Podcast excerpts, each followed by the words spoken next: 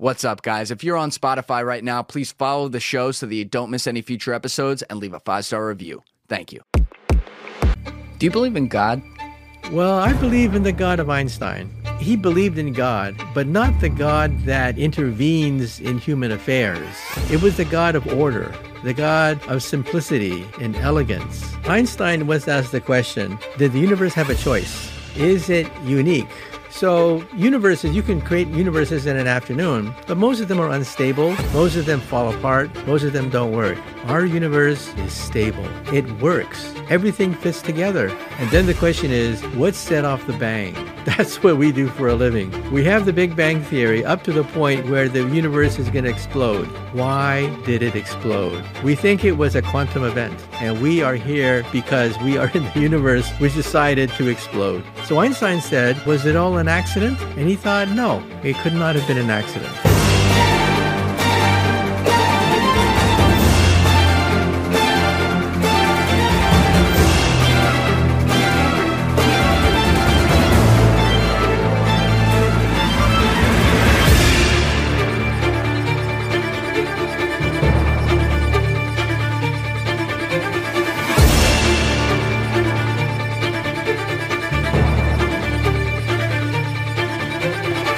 Dr. Kaku, it is great to see you, sir. Thank you for coming down here from New York. Oh, my pleasure.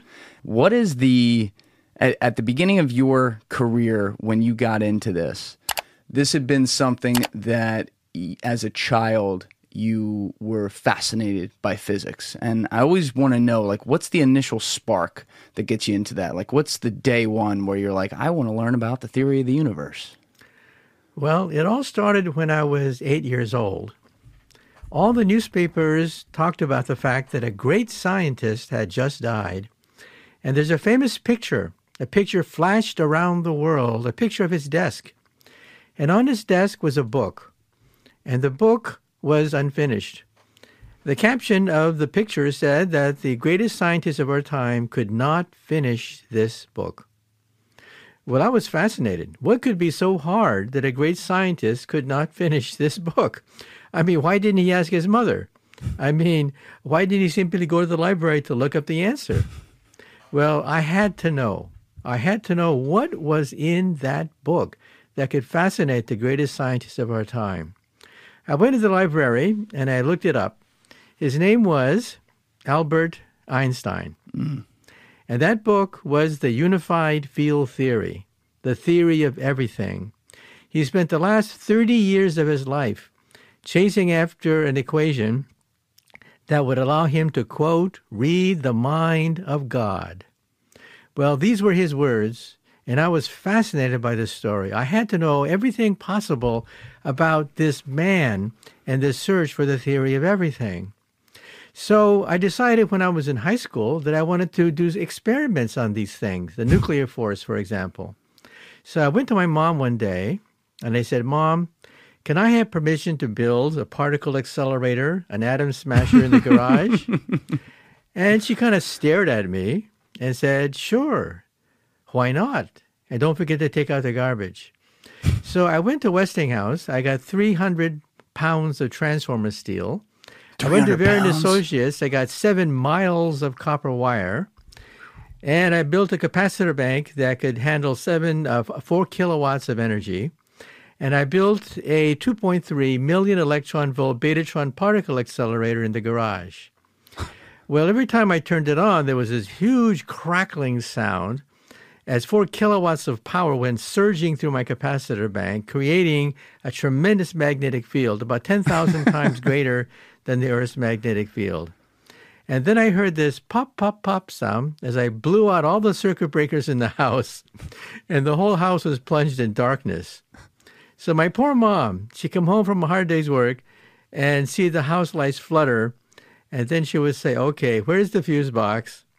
And then she must have thought to herself, "Why couldn't I have a son who plays basketball? why couldn't he play football?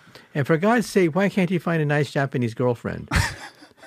well, I was fascinated by this. I said to myself, "This is my future."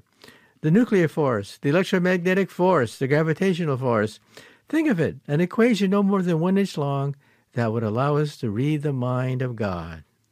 It's such a heavy thing at that age, too. I mean, that's a hilarious story. And I'm glad your mom was very supportive of that after you blowing out all the electricity in the house. But, you know, I, I when I was like 15, 16, I mean, I'm just watching like the latest NBA game and whatever. There's no thought of like the meaning of life, but it seems like you had you were looking past the science and actually at how the science made sense of everything here. That's right. And the more we learn about the universe, the more we realize how simple it is. That mm. a handful of equations, for example, are the equations for light. I was fascinated by this that you have Maxwell's equations, an equation again that is about one inch long, that allows to summarize everything we know about light. And then gravity that Einstein worked out, his equation is about an inch and a half long. And so I said to myself, I want to work on a theory that would give an equation that's no more than an inch long that allow us to summarize the electromagnetic force, light, the nuclear force, and the gravitational force. And the leading candidate for it, though we're not positive that it's correct yet, the leading candidate is something called string theory. Mm. And as a culmination of my work, I wrote down an equation one inch long that summarizes all of string theory. It's called string field theory. That's actually my equation. And of course, we can't prove it yet. It would require an atom smasher millions of times more powerful than what I had in my garage. But we think that one day we'll be able to prove that perhaps string theory is the theory of the universe.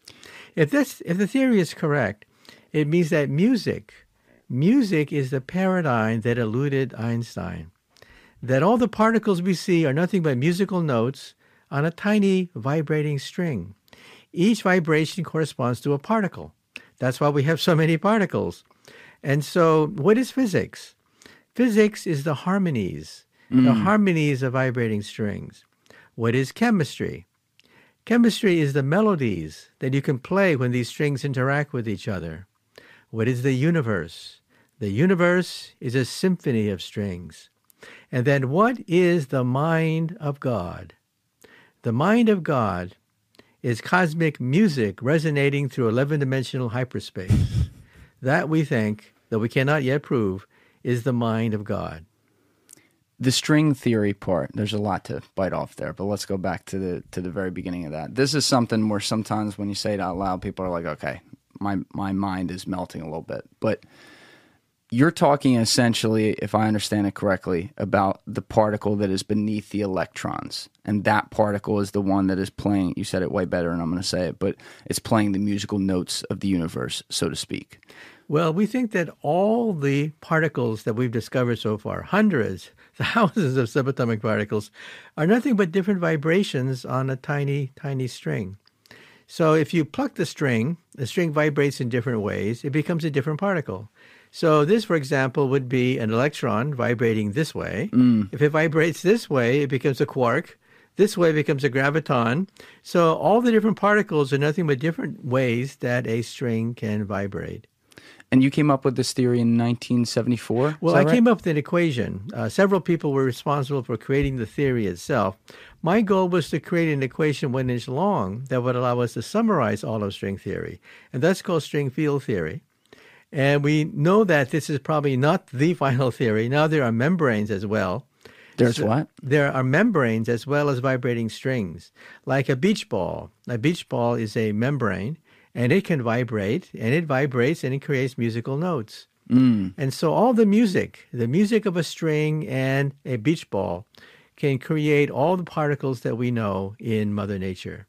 So, in other words, the universe is a symphony, a symphony that uses music as the paradigm of the universe.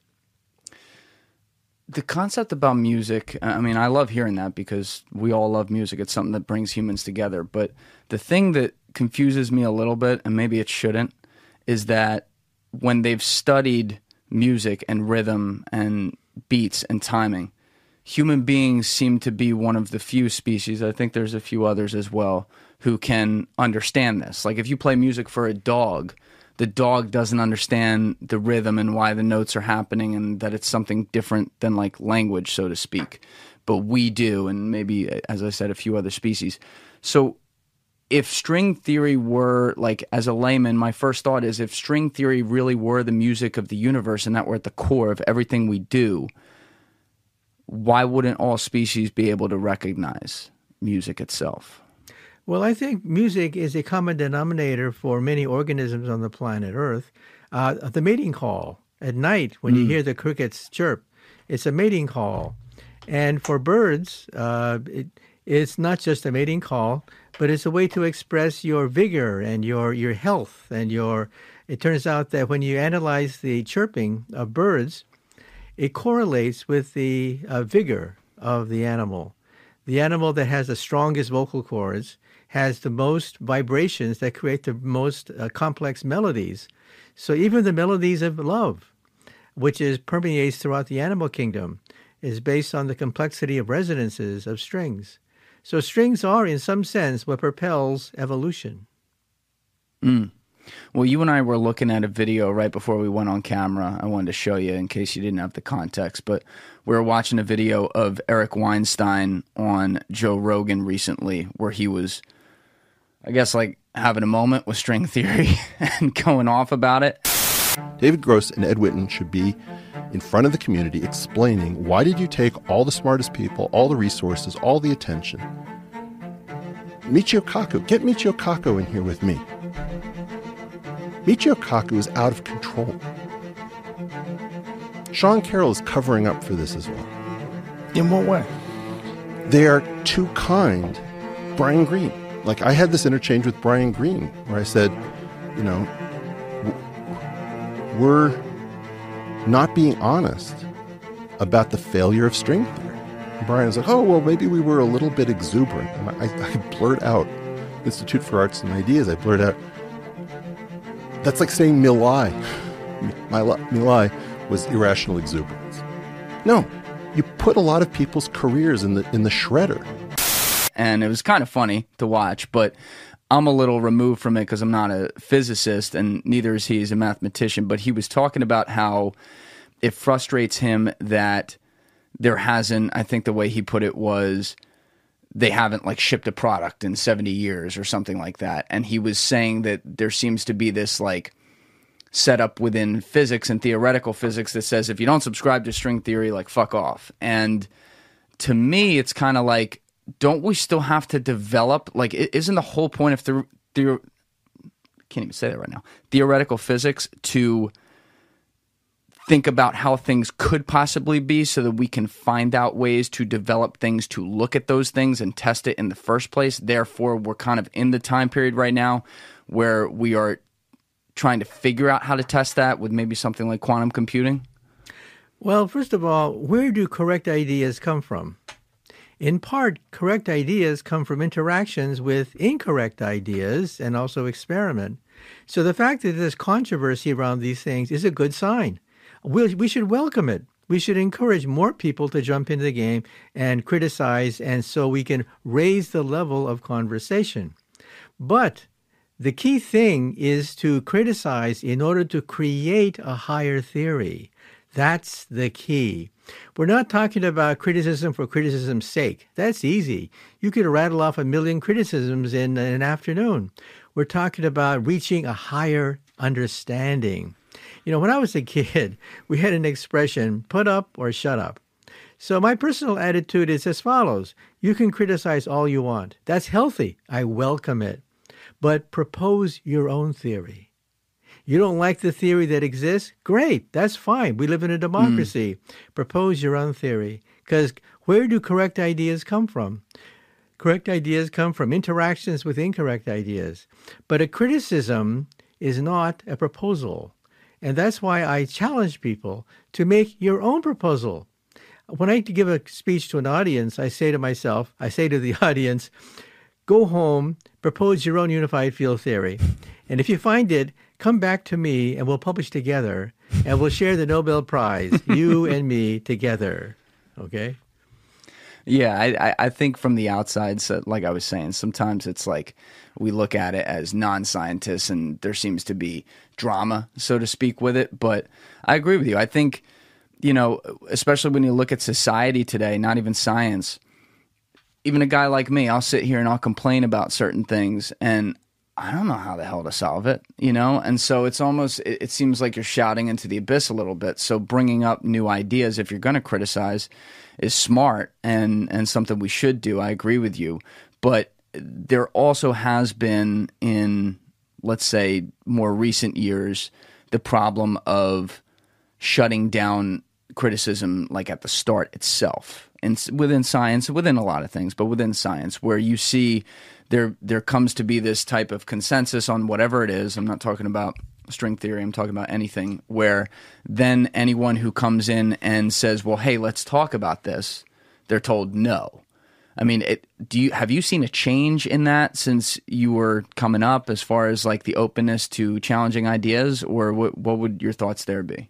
Well, I've seen a lot of theories come and go, and when I started working on string theory back in 1968, when string theory was first born, it was the the bad boy of physics. People said, mm. "What?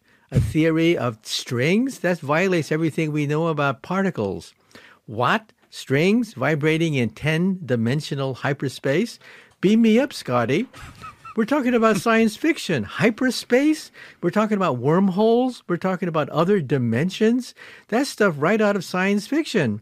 But yeah, string theory talks about that. In fact, we're up to 11 dimensions now with string theory. What does that mean when you say we're up to 11 dimensions? Well, most people think that the universe is three dimensional, you know, length, width, height. Three numbers define where you are. Einstein comes along and says, no, there's a fourth. The hmm. fourth mm. number is time. So, given length, width, height, given the t- time of the measurement, you now have an event in a four dimensional space time continuum. That's Einstein's idea. Mm. Now we realize that Einstein didn't go far enough. There are other dimensions. In fact, we think up to 11 dimensions, that that's really the universe of the Big Bang. The Big Bang was a disturbance in 11 dimensional hyperspace, and we are nothing but four dimensional vibrations that peeled off from the original explosion. And so when this idea was proposed, going all the way back to 1968, people said, This is nuts. I mean, this is crazy. We live in four dimensions. We live in a world of particles. You're talking about strings. You're talking about music. You're talking about hyperspace. You're talking about wormholes. You're talking about extraterrestrial intelligence, even. At that point, string theory was shut out we couldn't get a job. Many of my friends left physics, in fact, promising physicists because they could not get a job. And then I realized, hey, that's the way science is. At the cutting edge, it's rough and tumble. Mm. If you can't stand the heat, get out of the kitchen. And to be in the heat means, yeah, to be criticized. We were criticized heavily because people said, this is nonsense. Strings, hyperspace, other dimensions, wormholes. Come on, give me a break. Well, now we are in a position where we dominate a lot of physics departments. And so when I hear the criticism of string theory, that perhaps string theory is too powerful, I say to myself, well, hey, look, if you can't stand the heat, get out of the kitchen. Mm. That's just the way cutting edge physics is done. At the cutting edge of physics, all theories are subject to blistering criticisms and if you can't stand it, get out of the kitchen. But you were also able to break through fairly quickly as far as getting that to be some sort of mainstream discussion because you said you wrote the equation for it in around 1974 but you started working on it in 1968 what was the what was the initial thought that made you come up with the idea of like oh it's all a string well, the idea of a string came pretty much out of accident when we were analyzing subatomic particles. Uh, we realized that there's a whole array of subatomic particles, and how do you make sense of it? Is Mother Nature so cruel as to create a universe, not a simple universe, but a universe of so many particles that vibrate in all directions? I mean, it's it's nonsense. And then you realize that if it's a vibrating string, everything falls into place. Mm. because mm. then you realize it's music. For example, 2,000 years ago, there was a debate between Greek philosophers. Pythagoras, the guy who invented, uh, discovered the Pythagorean theorem, Pythagoras said, no, no, no, the universe is not made out of atoms, which is what Democritus said. No, it's strings, said Pythagoras. And how did he get the idea? He went to a blacksmith store one day and he saw the blacksmith pounding pieces of metal. The longer the metal being pounded, the lower the note. Mm. And then he saw a lyre string, and it was the same thing. The longer the lyre string, the lower the note. So, how many notes are there on a lyre string? How many notes can you make on a sword? And then he realized infinite number. There's an infinite number of vibrations that you can make on a string, on a lyre string, and that's why we have music. And so then Pythagoras started a school a school where he said that strings is the music of the universe. This is the paradigm that unites everything.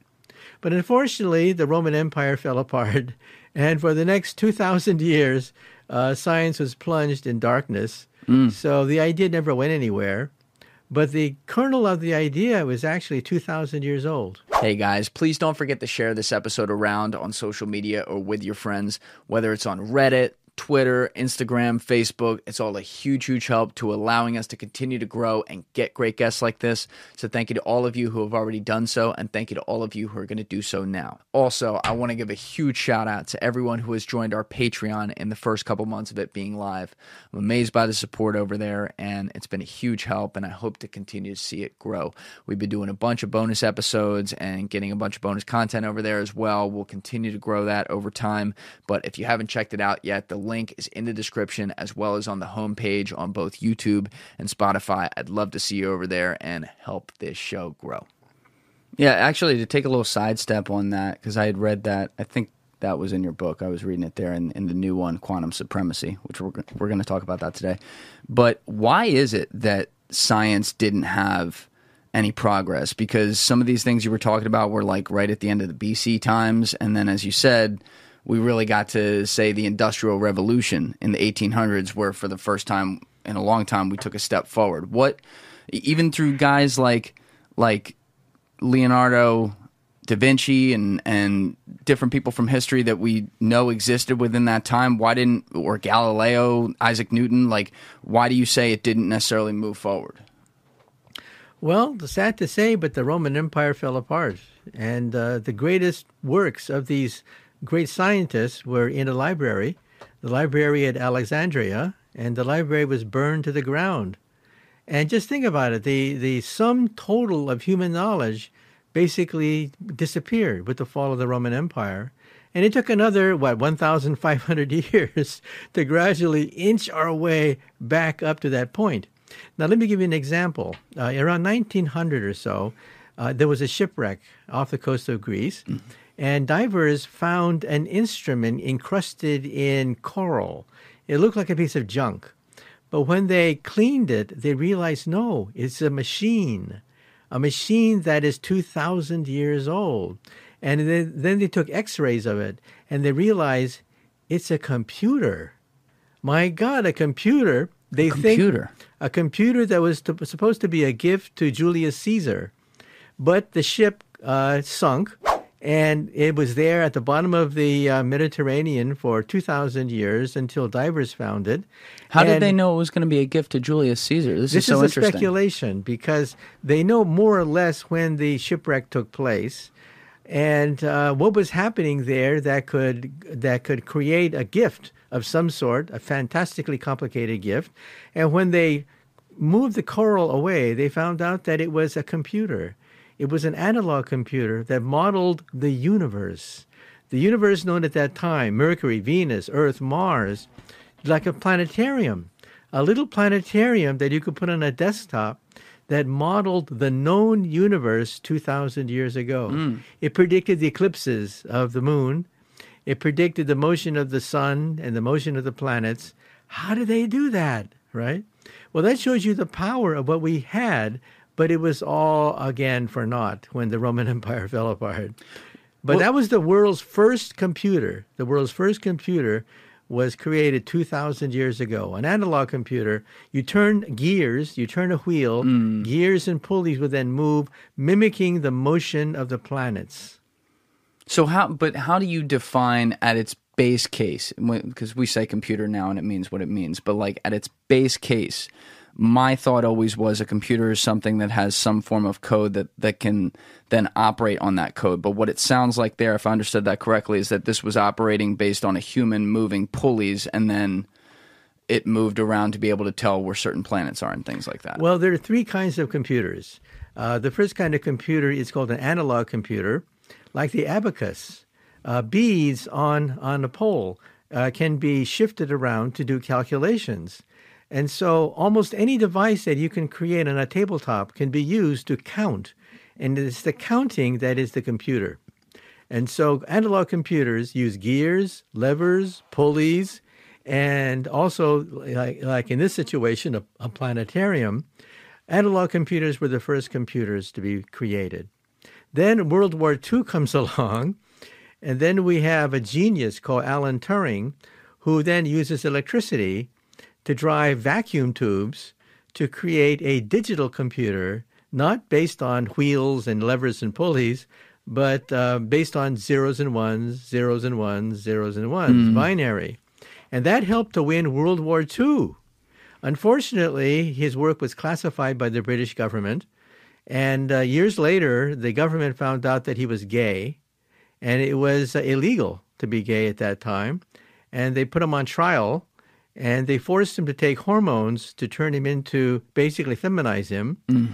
and uh, messed up his brain.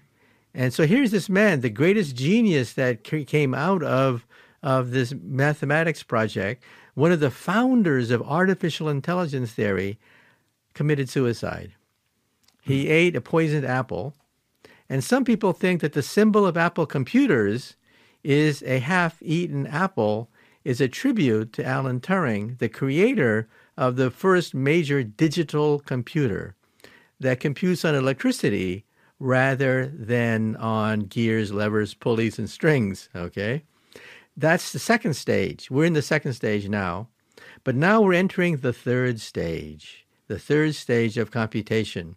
You realize that Silicon Valley prides itself as doubling computer power every 18 months. Mm. That's why at Christmas time, all your toys are twice as powerful as they were the last Christmas. That drives the world economy. The world economy is driven by Moore's Law. But Moore's Law is now ending. It turns out the computer power is no longer twice as powerful every 18 months. It's slowing down. It will eventually flatten out, and Silicon Valley could become a rust belt. A rust belt of obsolete technology, just like the abacus is obsolete today. Silicon Valley could have mass unemployment. That's why we want to go to the third stage. Mm. The third stage, which is quantum computers, computing on atoms. That is the ultimate computer, a computer that computes on atoms. Now, if you want to see a quantum computer, just go outside and look at a forest. Look at a leaf. A leaf takes light from the sun, photons, combines it with carbon dioxide, creates oxygen, and also eventually creates uh, cellulose and uh, chlorophyll. Think about it for a moment. That's a computation. That's a quantum computer. So if you want to see the simplest quantum computers, go outside. Mm. Mother Nature is the greatest quantum mechanic of all time. All of life, the magic of life itself is quantum mechanical. It's at the level of DNA, the level of genes, the level of molecules, and it's all governed by the quantum theory. And so if you want to see a quantum computer, just look at a flower. Just look at a leaf. Mother Nature does it. Why can't we do it as well? Now the nations of the world are onto it. And so the two leading powers are first the Chinese and second in the United States we have some of the biggest computer firms now researching quantum computers. It's the biggest thing in Silicon Valley right now. Startups can get billions of dollars in investment money thrown in their way if they can propose a better quantum computer.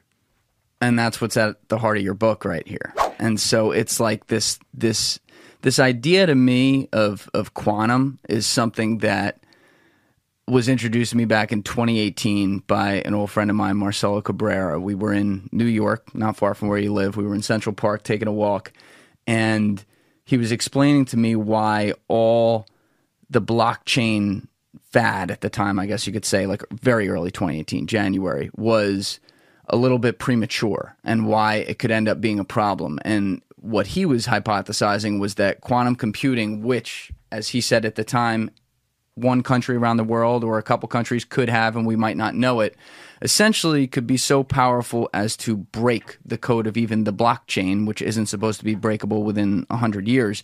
It could break it in seconds. And this blew my mind because I'm like, well, we're looking at this crazy technology that everyone's bragging about right now, and you're telling me there might be something right behind it that can basically crush it like a bug.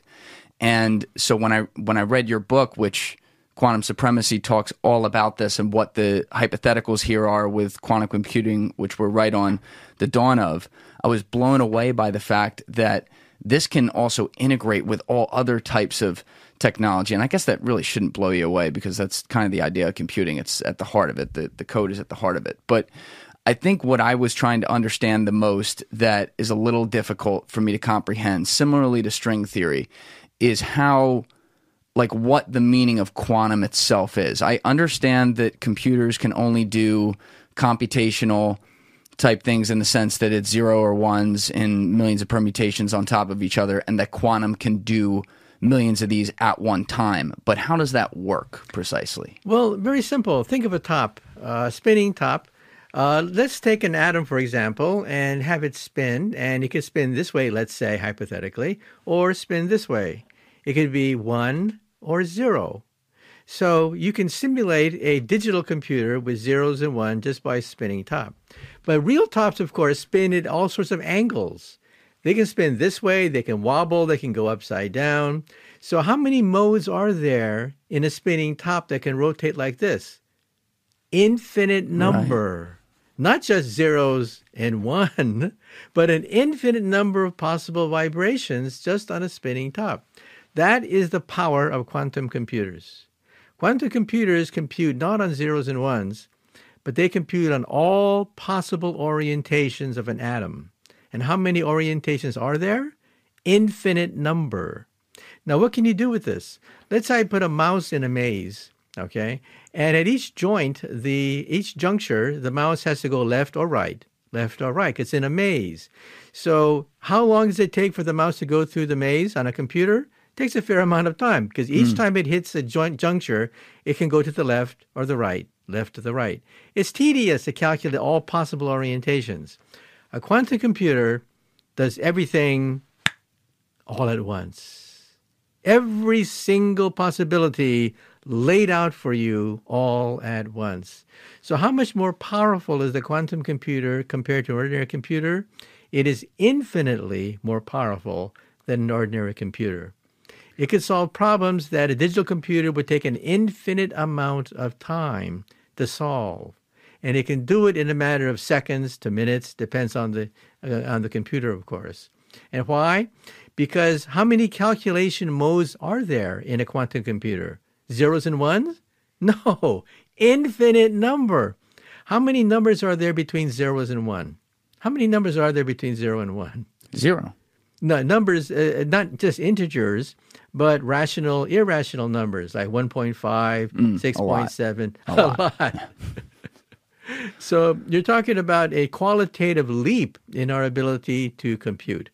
Now, what's the drawback? Why do we have them now? Why doesn't the CIA uh, try to outlaw these things now? Mm. Because these codes can be broken. Codes can be broken with the quantum computer almost instantly. And so realize that the crown jewels of national governments, the codes used to protect all the secrets, can be broken with a quantum computer. Well, the reason is you have to cool these things down to near absolute zero because the slightest cough, the slightest vibration will cause these atoms to spin out of control and the whole calculation is ruined. Okay? Mm. Now, Mother Nature could do it at room temperature. Mother Nature is ahead of us. That's why we have flowers. That's why we have forests. That's why we have leaves. The laws of chemistry are incredible. But where do these laws come from? They come from the, the quantum theory. And it basically shows you that chemical processes, which are beyond our ability to understand, like photosynthesis, are quantum mechanical. That's why it's so hard to figure them out. Photosynthesis takes photons, that is, particles of light, mix them with carbon dioxide, and it creates oxygen. We breathe the oxygen, so we depend on this process. But that process is quantum mechanical. Now, normally, if you have billiard balls, billiard balls that mimic light and carbon dioxide and oxygen, how long would it take for these billiard balls to perform the magic of photosynthesis? It would take millions of years, mm. millions of years, by random collisions of billiard balls. But Mother Nature does it using quantum mechanics, using quantum theory. And so that's the power of the quantum theory that allows you to take shortcuts. Shortcuts that make chemical processes possible. For example, when you eat an ice cream cone, what does your body do to the ice cream cone? It hits it with enzymes. What do these enzymes do? They speed up the breakdown of the of the ice cream cone. They speed it up by factor of millions of times. So in other words, that's quantum mechanics. Normally, ice cream would simply not be digested for thousands of years. You would eat an ice cream cone, and it would take a few thousand years for you to digest it. But you can digest it in an afternoon because of enzymes. And what are these enzymes? They are quantum mechanical. They allow you to take shortcuts. And that's why you can digest food. In other words, life itself is a byproduct of quantum mechanics. Without quantum mechanics, there's no such thing as life. DNA could not exist, molecules could not exist. It would take millions of years to simply digest an ice cream cone. If I'm understanding this correctly, though, my my mind naturally goes towards the tribalism within the human race and the fact that we have all different countries and countries have different ideas and you know this is what leads to wars and everything and now i'm putting quantum potentially in the middle of that and i'm starting to think well, what if one country gets it first, whether it's us or China or Russia or anybody? Is there a way for them to then prevent everyone else from even getting to it? Uh, no, but it but allow you to be many steps ahead of the competition. You'd be able to break into their secrets. You'd be able to read all their codes because all the codes that we use today are breakable if we have a quantum computer. And so the government, the U.S. government, has issued a directive saying, watch out, it's coming. Start to take measures now mm. to prepare for the time in the future when quantum computers become possible. Right now, they're still in the research phase. So, right now, we're not talking about breaking the code. We're talking about preparing for the time when this will happen. Who knows? Maybe in 10 years. Who knows when it's going to happen, but it will happen. Right now, the Chinese, for example, are one of the leaders in this technology. Mm. Instead of using circuits of electricity, they use laser beams. Hmm. Laser beams to do the calculation because a photon of light can also spin in different orientations. This is called polarization. How does that work though when, when they're using laser beams? Well, when you go to the store and buy a sunglass, chances are it's polarized, meaning that the vibrations can only be in one direction, like this way. Mm. Okay? That's why you buy them for sun to protect you against sunlight. All the other vibrations are eliminated. So what does that mean? That means light is not just one frequency or one phase. Light can vibrate in all sorts of orientations. Mm. Therefore, you can make a computer, a computer out of them. Okay? Anything that's quantum mechanical can, in principle, be made into a computer. Like I said, a flower, a leaf is a quantum computer. Okay, does quantum computations, a leaf, and that's why photosynthesis is possible. That's why life is possible. Life itself is made possible by the quantum principle. If the world were Newtonian, if atoms were billiard balls, billiard balls that bounce against each other, just like Newton would, would envision a billiard game, if light were a billiard game, it would take millions of years for a simple chemical reaction to take place. Mm. But using quantum mechanics, you can take shortcuts, and that makes life possible. So, all chemical processes that involve life, photosynthesis, stuff like that, is made possible by the quantum theory. Do you think that this is quantum would be the largest technical step forward in human history by an exponential rate? Yeah, almost by definition, you'd have computers that are infinitely more powerful than any known existing computer, capable of doing calculations that would take an infinite amount of time on a regular computer that computes on zeros and ones, zeros and ones. Well, the thing I keep thinking about while you're saying all this is where AI plays a role in this as well. Because obviously everyone's talking about that right now. AI is something I looked really closely at in like 2017, 2018, 2019. And I was almost wondering, like, well, where is this? Like, because it seemed like they already had a lot of the technology. And now in 2023, it's almost like they're unleashing it through things like ChatGPT, Midjourney, and having it all around us. But the way I understand AI is that it's all machine learning. So it's basically once you code the machines, the AI learns what to do and then can build on top of itself.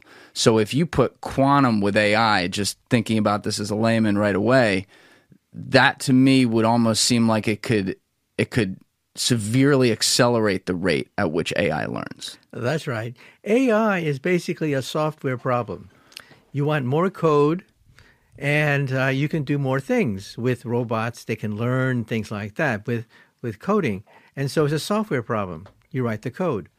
Quantum computers are a hardware problem. Mm. We're talking about the ability to do more with software. So there's a limitation with these chatbots because these chatbots can lie, they can cheat. You know, I'm a professor, and when we assign a term paper project, what do some students do? They get, go to the web, cobble together existing essays, splice them together, and hand it in as their masterpiece. Okay? That is a chatbot. Mm. A chatbot takes existing uh, phrases and essays written by a human, splices them together, and passes it off as your, your article. And so, in other words, are these articles written by chatbots original? Are they human like and, and can, can surpass human abilities? No. They're like college students cobbling together known essays, passing it off as their own. Now, these essays sound human like, freaks people out when they read them, sounds like a human wrote them. That's because a human did write them. Mm. A human wrote everything that there is on these chatbots. All the chatbot did was splice them together, sew them together to make it look presentable.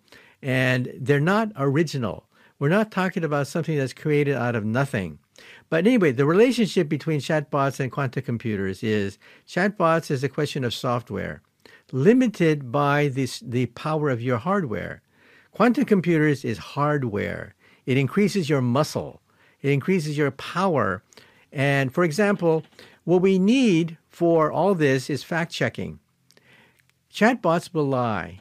In fact, what they do is they take essays on the web and splice them together. If a teenager, if a teenager wrote nonsense on the web, some chatbot will grab that teenager's essay and incorporate that into an answer. Mm. That's why there's so much garbage coming out with chatbots. So you need a fact checker. But fact checking is very difficult. It requires lots of computational muscle.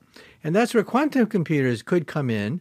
Quantum computers has the computational muscle because it computes on atoms, not on transistors, and uses that as a fact checker to make sure that these chatbots don't go off the deep end and say all sorts of nonsense, which of course they do because there's a lot of nonsense on the web.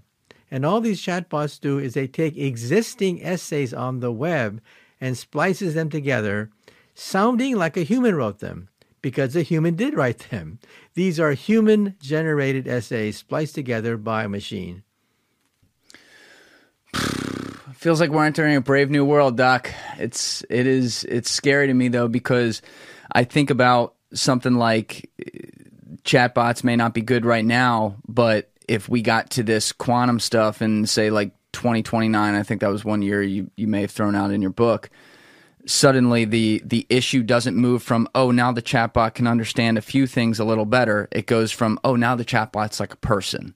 So we kind of flip that switch and I, I fear that we could get stuck in this time period where we're like oh yeah ai's around. It's kind of cute. We we know it's ai though and then we don't have any time to prepare because we think that's what it is and then quantum comes out and suddenly ai is uh, not sentient but all knowing and and you basically go from one day where you where you don't have it and the next day oh shit okay well let's talk about that let's talk about animals and compare these machines to animals if you compare our most advanced military robot to an animal, what would that animal be?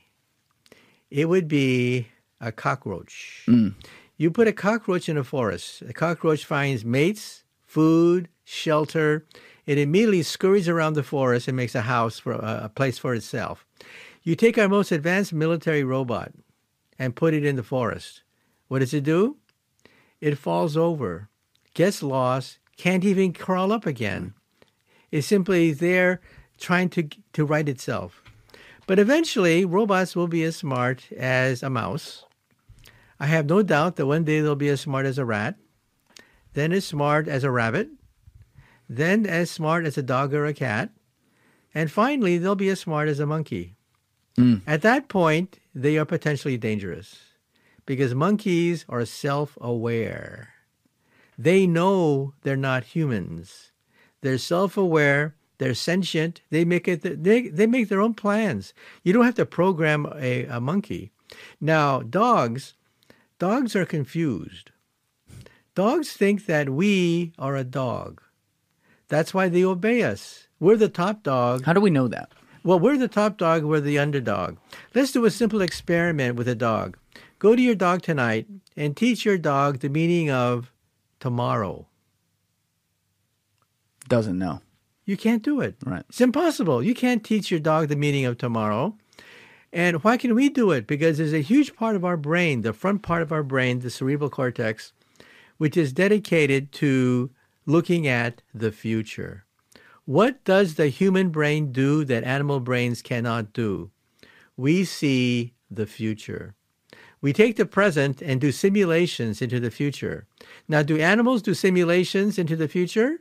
A little bit, but no, no, nothing compared to what a human can do.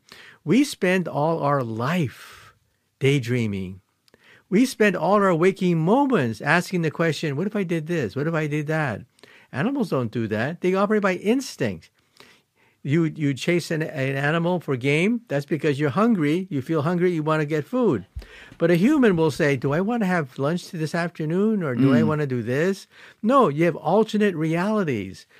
The front part of the brain, which is what we have, what animals don't have, is the ability to use it as a time machine.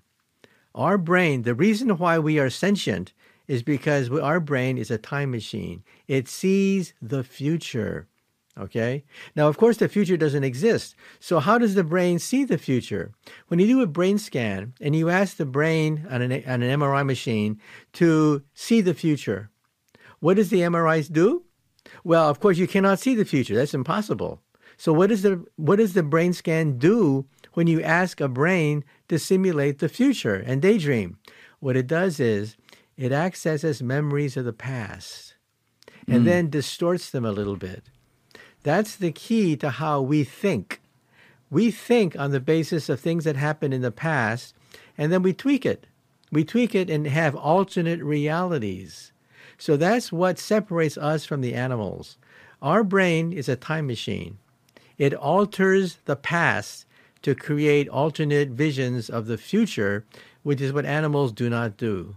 Okay? Animals hibernate not because they say, Oh, I'm getting tired, I want to hibernate. No, there's a gene in their brain that says time to hibernate. So you see, animals are done by instinct, while we do our motions on the basis of logic and thinking and simulating the future. How far is a monkey off of that, though? Uh, monkeys can do a little bit of that. They have a cerebral cortex that, of course, is is not as developed as our cerebral cortex. But yeah, they also think about the future. They plan a little bit. But dogs, dogs, you cannot talk about the future to dogs. So I think that maybe in a hundred years, I could be off, but maybe in a hundred years, we'll have animals and robots that do simulate the future by themselves. Mm. They don't need a human to prompt them to simulate the future. At that point, they are potentially dangerous. How did you arrive? And you said you may be off because it, it is a prediction, obviously. But how do you arrive at like hundred years when you say that? Because you look at the progress of the past, and then you realize that we're going to be hitting a lot of roadblocks. For example, the, the fact that Moore's Law is going to collapse in, in the next coming decade. And you realize that quantum computers are still not really off the ground yet. We're, they're not competitive in the open on the open market yet, and so it'll take time. And even with quantum computers, you have to train it so that it begins to understand its its role and its uh, identity. Uh, you see, robots do not know they are robots. They have no self awareness. You cannot go to, up to a chess playing machine and say, "Congratulations, you just you just beat the world's greatest chess player." No, it just stands there and, and acts dumb. That's what machines do. They do one task and then they shut off. Okay, we are sentient beings. We self program. Okay, we have the ability to plan the future and to understand our role in that simulation of the future. Animals aren't anywhere close to that. They don't simulate the future with their role in the future. Mm. We constantly obsess about this. This is what we call a college education. what is a college education worth? It allows you to simulate different futures with you in it so that you can choose a destiny for yourself. We create our own destiny. Robots do not. Robots simply do what they're supposed to do. Now, as I said, I think it's only a matter of time before robots have some of this ability, self awareness, the ability to simulate the future, and then watch out. I think maybe in 100 years we should put a chip in their brain to shut them off if they have murderous thoughts, if they, dis- if they decide that perhaps they should be in charge, not humans. But eventually, maybe in 200 years, and of course this is just wild speculation, maybe in 200 years robots will remove that chip. Robots will figure out how to remove the chip that constrains them so they cannot take over the world. At that point, what should we do? I think at that point, we should merge with them. we should become supermen and superwomen and explore the universe as a cyborg. What does that look like? When It you say means- merge with them, like do we is this like the Matrix or like what what does it look like? No, not the Matrix, but be able to, uh, for example, the simplest thing to do is to have avatars. We control the avatars. We are in communication with the avatars, and the avatars go to the moon, they go to Mars, they explore the universe, and we sit comfortably in our beach house in Miami while our avatar goes out and explores the universe with our intelligence. Okay. Are we consciously experiencing that though? Yeah, we are consciously experiencing the exploration of the universe. So, my attitude is that in the future, we should merge with these creations of ours. When we encounter a being in a flying saucer, we should not be surprised if we find out that they're not totally biological. They can be part uh, computerized, part mechanical, as well as part biological. So I think when we encounter aliens from outer space, we should not be surprised if we find out that they're not totally biological. How do you All right. That's like melting my brain a little bit. So are you saying that there'd be a way for you to appear in physical form that you can touch and not put your hand through that wouldn't be biological? Yeah, I think that the future will explore the universe as part biological and part uh, computer. Uh, for example, it, let's take a look at the simplest example of this, which is immort- digital immortality. Um, as you probably heard, William Shatner from Star Trek sat in a chair for four days and was pestered with all these questions about his life, his history, his dreams, his hopes, his family, and so on and so forth. A computer then homogenized it, so put it in logical order, and you can talk to it now. In other words, he will live forever as a computer program that you can talk to. But he I doesn't really live forever, though. Th- I- this is where I, this is where I divert. Why do you say he lives forever if it's just a computer that took the code of some of the bases of his brain and doesn't actually live in there and feel and touch and and and have the human experience that he did? Well, it depends on how you define the word you. Hmm. Unfortunately, in the English language, there's no variations on the concept of you. You is just who you are organically. But in the future, we'll have the option. We'll have the option of being in several, to several different modes. And for example, I would love to talk to Einstein. One day, somebody will digitize him, digitize all his uh, all his writings and film episode, uh, filming that he did, and everything about the guy, and you'll be able to talk to him. So the library of the future, you'll be able to talk to Winston Churchill, because all his every every reference to Winston Churchill will be digitized, and you'll be able to talk to him. So in that sense, you can be digitized and talk to your great great great great grandchildren long after you're gone biologically. But you, you, the sum total of emotions, memories that that you you carry with you, will be digitized and will be digitally immortal.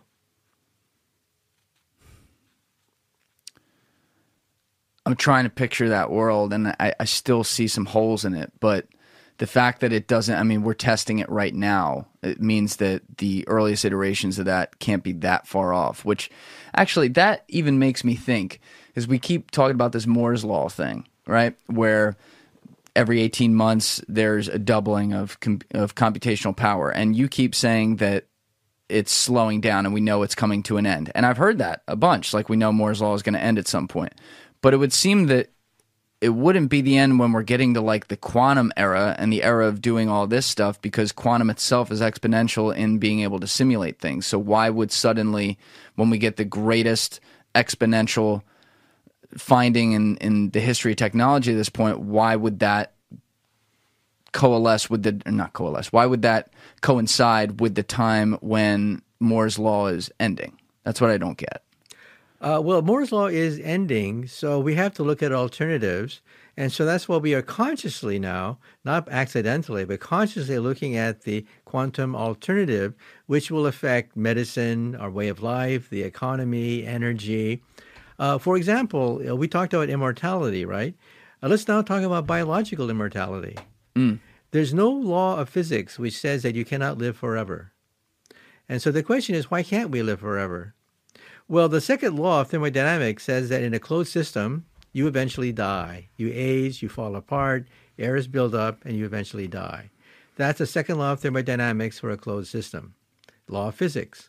But there's a loophole, a loophole in the laws of thermodynamics. Notice I said the word closed. In a closed system, like a box, you will eventually die. Errors build up, things rust, things fall apart, things decay. That's a law of physics. Okay? But notice I said closed. If it was opened, if you opened the box and energy can come in from the outside, then in principle you could live forever. Because what is aging? Aging is the buildup of error. That's all aging is the buildup of error. Error in our DNA, errors in protein synthesis, errors at the atomic and molecular level, and that's where quantum computers comes into picture. Because quantum computers live in the quantum world. Immortality is therefore possible. Of course, I'm not saying that we can do it now. I'm just saying that in principle, it may be possible. So, for example, if you take a look at a car and you ask, where does the car age? You would say the the car ages in the engine. Right. That's where you have buildup, you have oxidation, you have wear and tear. So where is the engine of a cell? The engine of a cell is the mitochondria. Mm. That's where you have oxidation. That's where you have quote moving parts in the buildup of air. So if we could then fix the air buildup in the mitochondria, you would then be able to reverse aging. So with quantum computers, we'll be able to isolate the process which makes aging possible. Some animals live forever. Look at the hydra. The hydra is a microscopic animal found in a pond. Uh, you try to destroy it, and it regenerates itself. Mm. It lives forever. Okay, it's immortal. And so the question is, why can't we do it? And believe it or not, some of the biggest names in Silicon Valley are now beginning to put their money on the table looking at ways to regenerate cells, looking for ways to reverse the aging process. And one day we may be able to create a certain form of, of immortality. Not digital immortality that we just talked about, but. I mean biological immortality. Yeah. So they're doing this by like reprogramming DNA essentially, right? That's one component of it, right? And That's how right. does how does that work? So with trying to bring quantum into the picture, how does that work? Like the quantum simulates a bunch of things and then is able to instruct humans how to therefore fix this or Yeah, more or less. In other words, aging is a quantum mechanical process. It's the buildup of error. Okay? That's a quantum mechanical process. If the atom were a billiard ball, you couldn't talk about this. This is only possible because atoms, uh, because atoms are not billiard balls; they're quantum mechanical. They can form bonds. They ha- interact with each other. They create enzymes to speed up processes, so on and so forth. And so one day we will find the key ingredients that make aging possible. Why is it possible to? Uh, why why do we age? We age because of the buildup of mistakes. Every time a cell divides, every time you're hit with a cosmic ray, every time you you take a piece of of or, or a material that's slightly poisonous, you, you you speed up the aging process, the age, the buildup of mistakes, and that's where quantum computers can come in because it may allow us to repair those mistakes. Cells have repair mechanisms. Okay, otherwise we would all age immediately, right? We would be able to isolate them, find them, and use them. Uh, and that's a process that we are working on right now. And that's why Silicon Valley now is putting billions of dollars to find the fountain of youth. And you've talked about how, like you mentioned it already in this episode, about how Silicon Valley could one day be the Rust Belt and be totally irrelevant. That's So- right. If they stay digital, a digital Silicon Valley will become a Rust Belt. There'll be mass unemployment, mass layoffs, and uh, people will talk about the good old days when Silicon Valley ruled the world, but those, those days are gone. That's why Silicon Valley, they're no, no fools there. They're investing in quantum computers. Mm. Some of the biggest startups now, some of the biggest startups in Silicon Valley are all based on quantum computers because they realize this is the future. So they're based on quantum computers, hypothetically, if we don't know, or if, if this is actually the case, without current quantum computers. They're just trying to develop them. Yeah, we're still in the experimental stage. Uh, we've passed what is called quantum supremacy. Quantum supremacy is the point at which a quantum computer can exceed the power of a digital computer for a certain task. That has already been been uh, breached. The Chinese and the scientists in America now have quantum computers that exceed by factors of millions, millions of times more powerful than a digital computer for a certain task. Now, notice I said for a certain task. Right. We want a computer that works for all tasks, and we're not there yet. Okay. The main problem is that we have to cool these things down to near absolute zero so that there's no air buildup. What do you mean by that? Uh, if somebody sneezes or somebody jumps up and down, small little vibrations will move the molecules so that the chemical reaction falls apart. So you want it to be totally stationary. You want it to be uh, away from any vibration, and you want to cool it down to near absolute zero. Now, Mother Nature does this at room temperature. Yes. Mother Nature is ahead of us. We can't yet do it at room temperature. But that's the goal. The goal is at very cold temperatures, we want to be able to simulate quantum processes.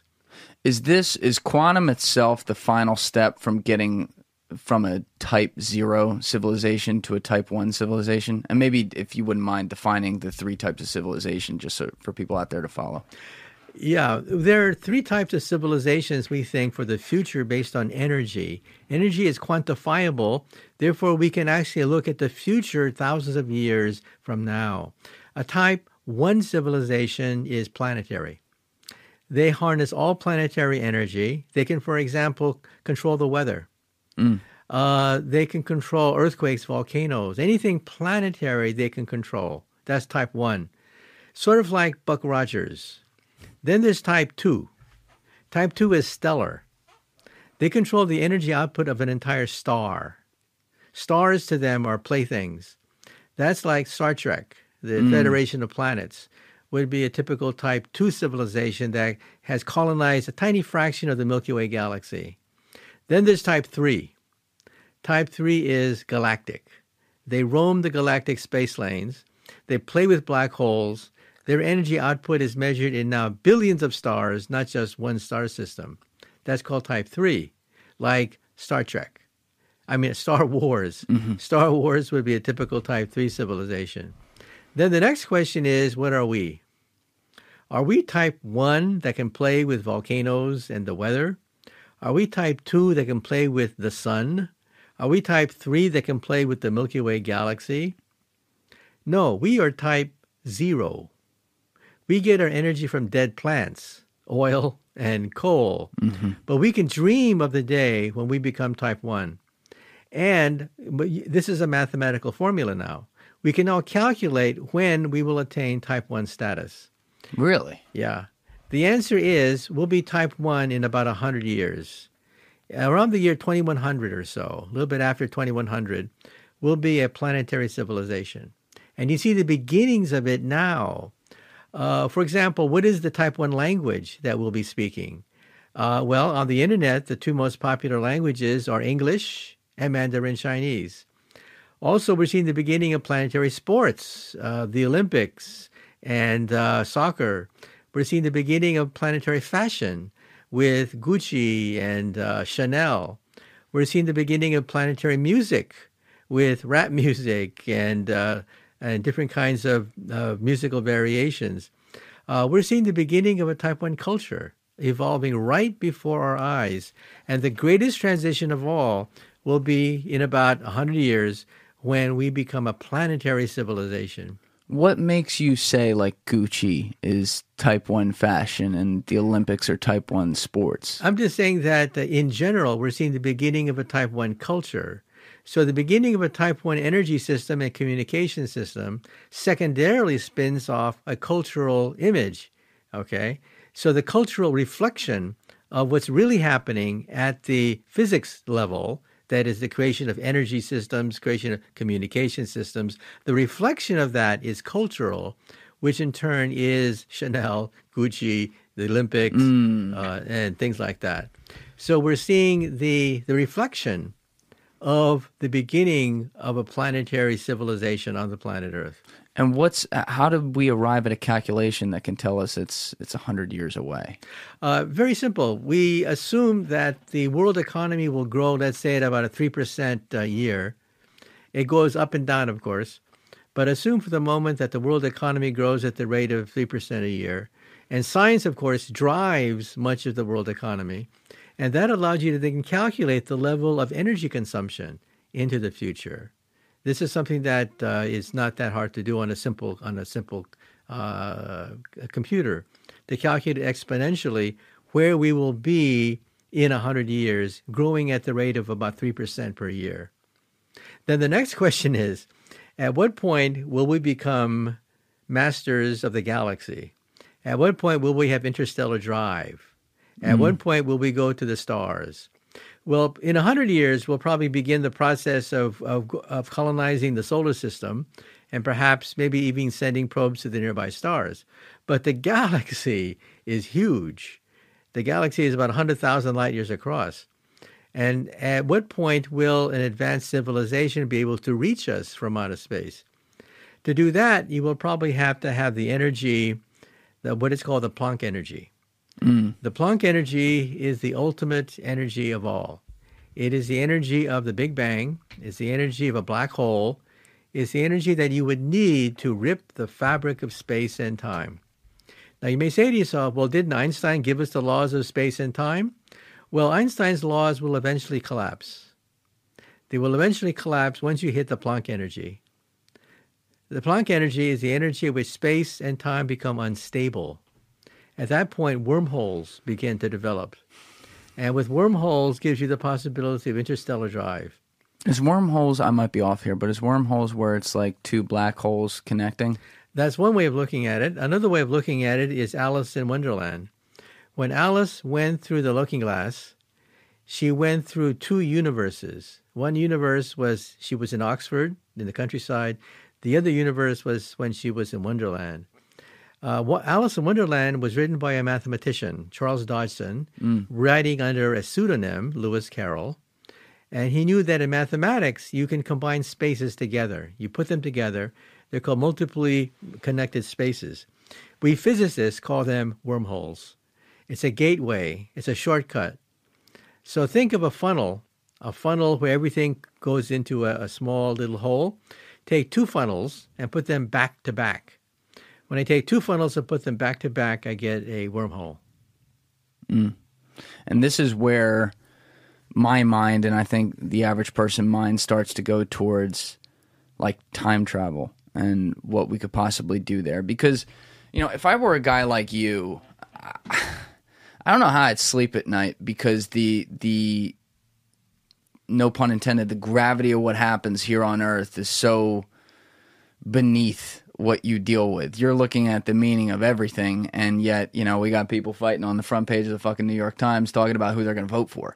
You know, it seems like such a such a low tier place to put your energy con- compared to where you are. But you know, I would get so stressed if I were you because I'd be thinking about the permutations, and what I mean by that is.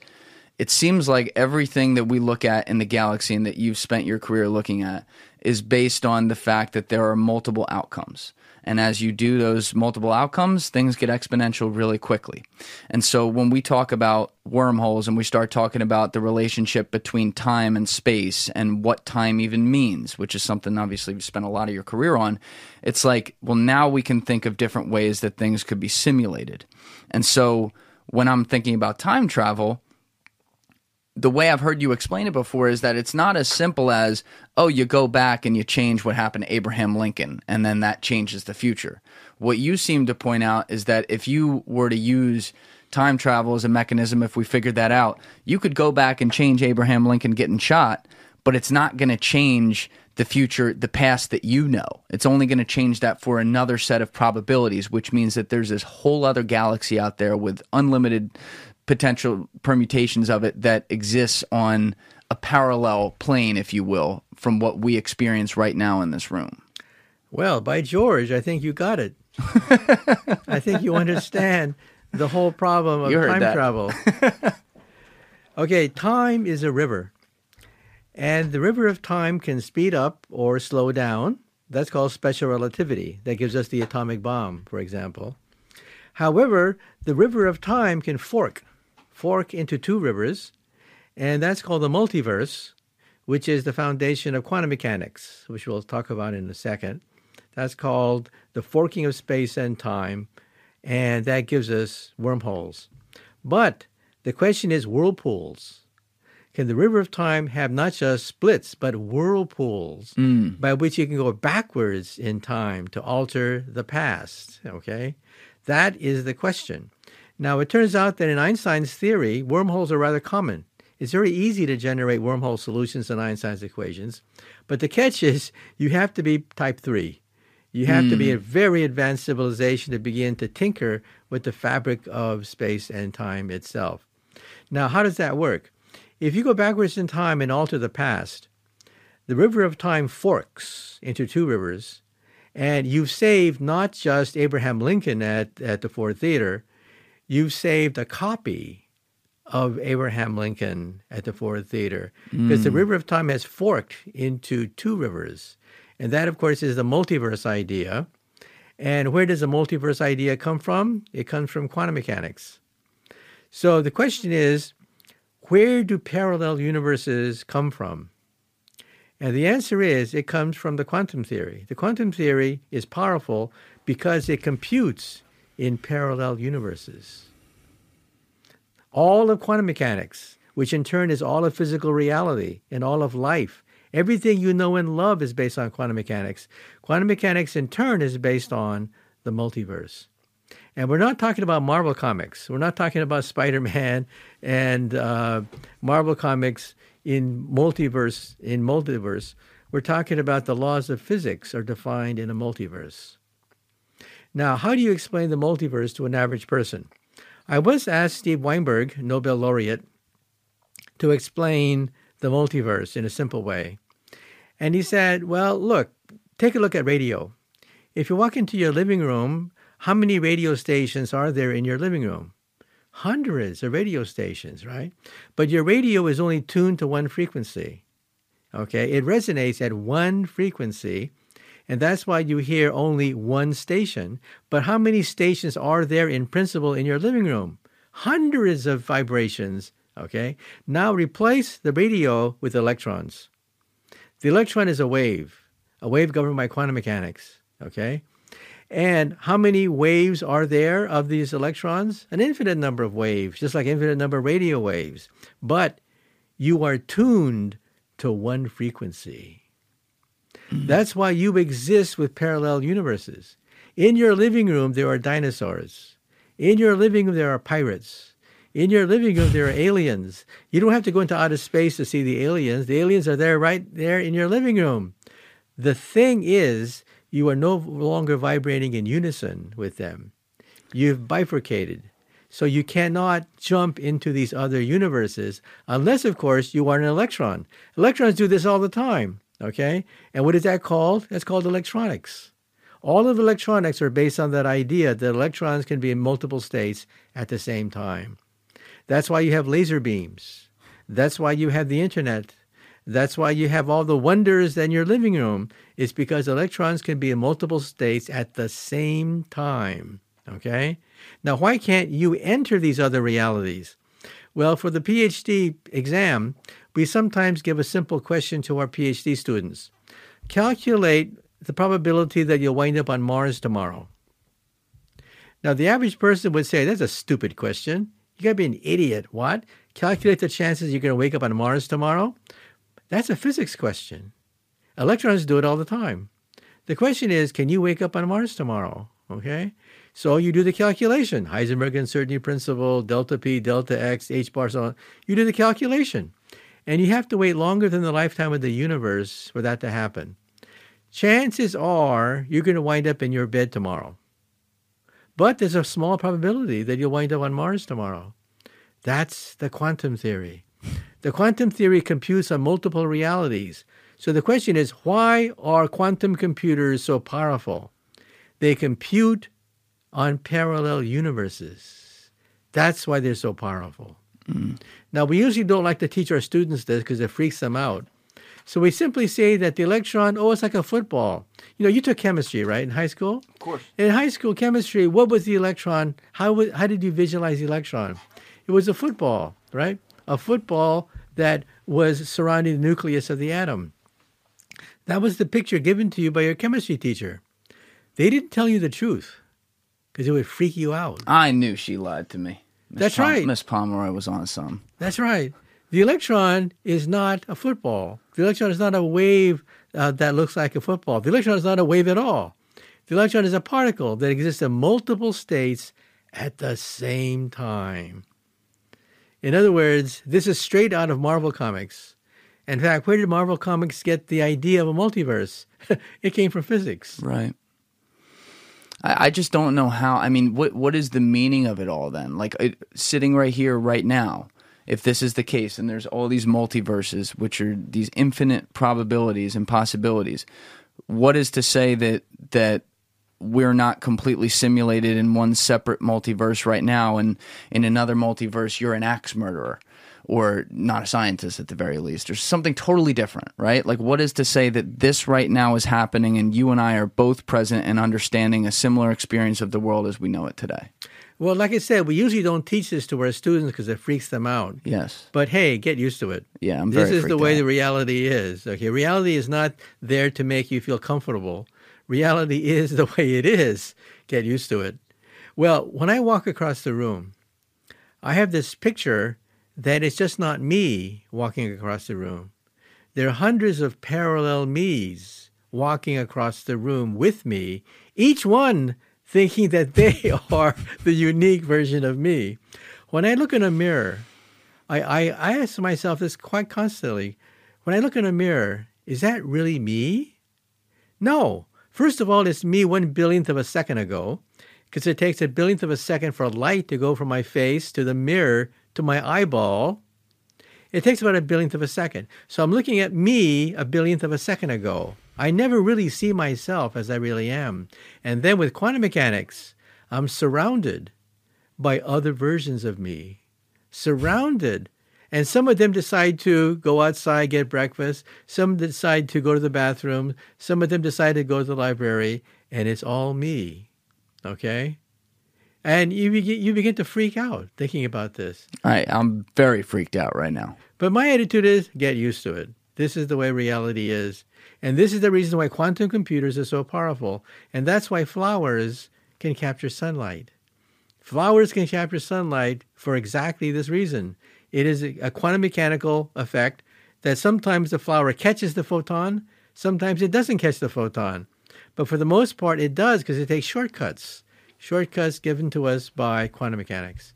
In other words, it all fits together. Quantum mechanics is the basis of reality itself, but the basis of reality is based on probabilities. Get used to it. Do you believe in God? Well, I believe in the God of Einstein. Okay. Einstein once uh, he believed in God, but not the God that intervenes in human affairs. It was the God of order, the God of simplicity and elegance. And he once said that he's like a child entering this huge library. And this child is awestruck at the power and the enormity of this library called the universe. And all he could do was take the first volume, first chapter, first line, and read a few lines. So he was awestruck by this. And he said, Was it all an accident? And he thought, No, it could not have been an accident. Do you think about like how it I mean, we talk about the Big Bang and everything, and like, oh, that's how something began. But there's potentially unlimited galaxies out there. There are, I mean, within our own galaxy, we're talking about unlimited multiverses. It is, it is a number that is quite literally infinite. Do you ever think about like where all of that came from? Well, yeah, that's what I do for a living because, of course, what we do is we run the videotape backwards. We can run the videotape forwards, but what's more interesting is when you run the videotape backwards, you begin to realize that um, the universe becomes simpler. Uh, all the, in other words, the universe today is quite complicated. We have neutrons, protons, chemical elements, so on and so forth, because it's old. That's why it's so complex. It's old. But when you go backward, turn the radio dial backward, things become simpler and simpler. Atoms combine with each other to form subatomic particles. They in turn combine to form a superparticle at the beginning of time itself. And then the question is, what set off the bang? That's what we do for a living. Mm. We have the Big Bang Theory up to the point where the universe is going to explode. And then the next question is, why did it explode? We think it was a quantum event, okay? That there's a certain probability that it didn't explode, but there's a certain probability that it would explode. And we are here because we are in the universe which decided to explode. That's why we're here today. But could that just be scratching the surface in the sense that, like, yes, you're thinking about where everything came from, but above that, couldn't there have been infinitesimal big bangs and universes to already exist? And therefore we don't even know we we can't even possibly fathom or concept where this where the steps began. Well yeah we can't this is all theory we're talking yes. about right? Uh, i like to look at it this way. Let's take a glass of water and heat it up and it turns into steam. It starts to boil and let's take steam now and put it in an oven and heat that up. And eventually the steam begins to split apart into oxygen yes. and hydrogen. Let's keep on cranking up the heat. And then the atoms then begin to disintegrate into electrons and protons. Let's crank that up and just keep on cranking it up. At a certain point, what happens is bubbles form. These bubbles are baby universes. And these bubbles then can expand and to create a universe of their own. These bubbles are wormholes. They're gateways, gateways to other alternative universes. So just by boiling a glass of water, heating it up to the Planck energy, which is 10 to the 19 billion electron volts, heating up to the Planck energy, that is the energy at which space becomes unstable. Even space itself becomes unstable. Bubbles form. And what are these bubbles? Baby universes. These are baby universes. And it means that at some point, maybe we can create our own baby universe. Believe it or not, I have friends of mine, physicists at reputable universities, who've done the calculation. what would it take to become God, to create your own baby universe? And of course, the number is quite fantastic. So don't think that you're going to become God anytime soon. Right. but it's something that we physicists think about. We think about these things. So heavy. It's just really like, to me, I, I, I think a lot of my life, you know, I was just focused on the next thing and trying to do my best at whatever I was putting my mind to. And, and there's something about when you're a few years out of college, and I've heard this from a lot of other people. That's why I say, because I did personally experience this. You do start to think about, well, well, like what is there? You know, what is maybe you think about your mortality a little bit. You think about the the planet and and where we are on this whole speck of stuff. But a thought that had probably come into my head as a kid that I would run away from that now I run head first into it and into is you know what is the concept of nothing? And when i'm thinking about meaning i constantly think of like what is what would it mean for there to be no space whatsoever? And the odd thing is that you can't picture that because just by picturing something that's something you can't picture a blank room that's white you can't picture a blank room that's black with you sitting in it that's something right and so when i extrapolate that towards all the different parts of the Big Bang and all the different parts of trying to figure out all these 11 dimensions and how they coexist with each other, I start to wonder like what what even is the what, what even is the next action in front of me? Why do I why do I exist? Why do I need to do why do I need to choose good over bad? You know, like it gets to this point where you keep talking about it freaks out your students. I, I get it. It's like what why what is the purpose of us even being students if, if I'm looking at it from from their perspective what is the purpose of you looking after all all the all the potential here to teach other people in some limited one multiverse about it you know like do you understand what I'm saying this is a very hard way to put it but you know learning about this is the gift of intelligence that we have as humans but learning about it is also the torture of not knowing what we don't know well you know ignorance is bliss and when yeah. we are young, we live in a very blissful world. It's just mommy and daddy. You get a career, get married, have kids, whatever, and you think that's the universe. But then when you start to study these things, you realize what did it take to create that universe? Well, it took evolution, because of course we are beings made out of atoms. How long did it take to create atoms that would create people? That takes millions of years, millions of years for random atoms to form people. And then you begin to realize, oh my God, this is incredible that all these random processes could create me. So finally, as a physicist, we come down to two basic philosophies of the meaning of everything. The first is the cosmological principle. Cosmological principle comes from Copernicus. Okay? The Copernican principle says that we are nothing. We're a piece of cosmic dust floating in an ocean of other dust particles. That's the Copernican viewpoint. And that's a viewpoint that many physicists share. But then there's the anthropic principle, which says the exact opposite, which is also compatible with all the known laws of the universe. And the anthropic principle says no, we are special. We have life. If there are other universes, most universes have no life in them. Mm. It's extremely rare, extremely rare to have life. And yet here we are in a universe fine tuned, fine tuned to exactly allow life.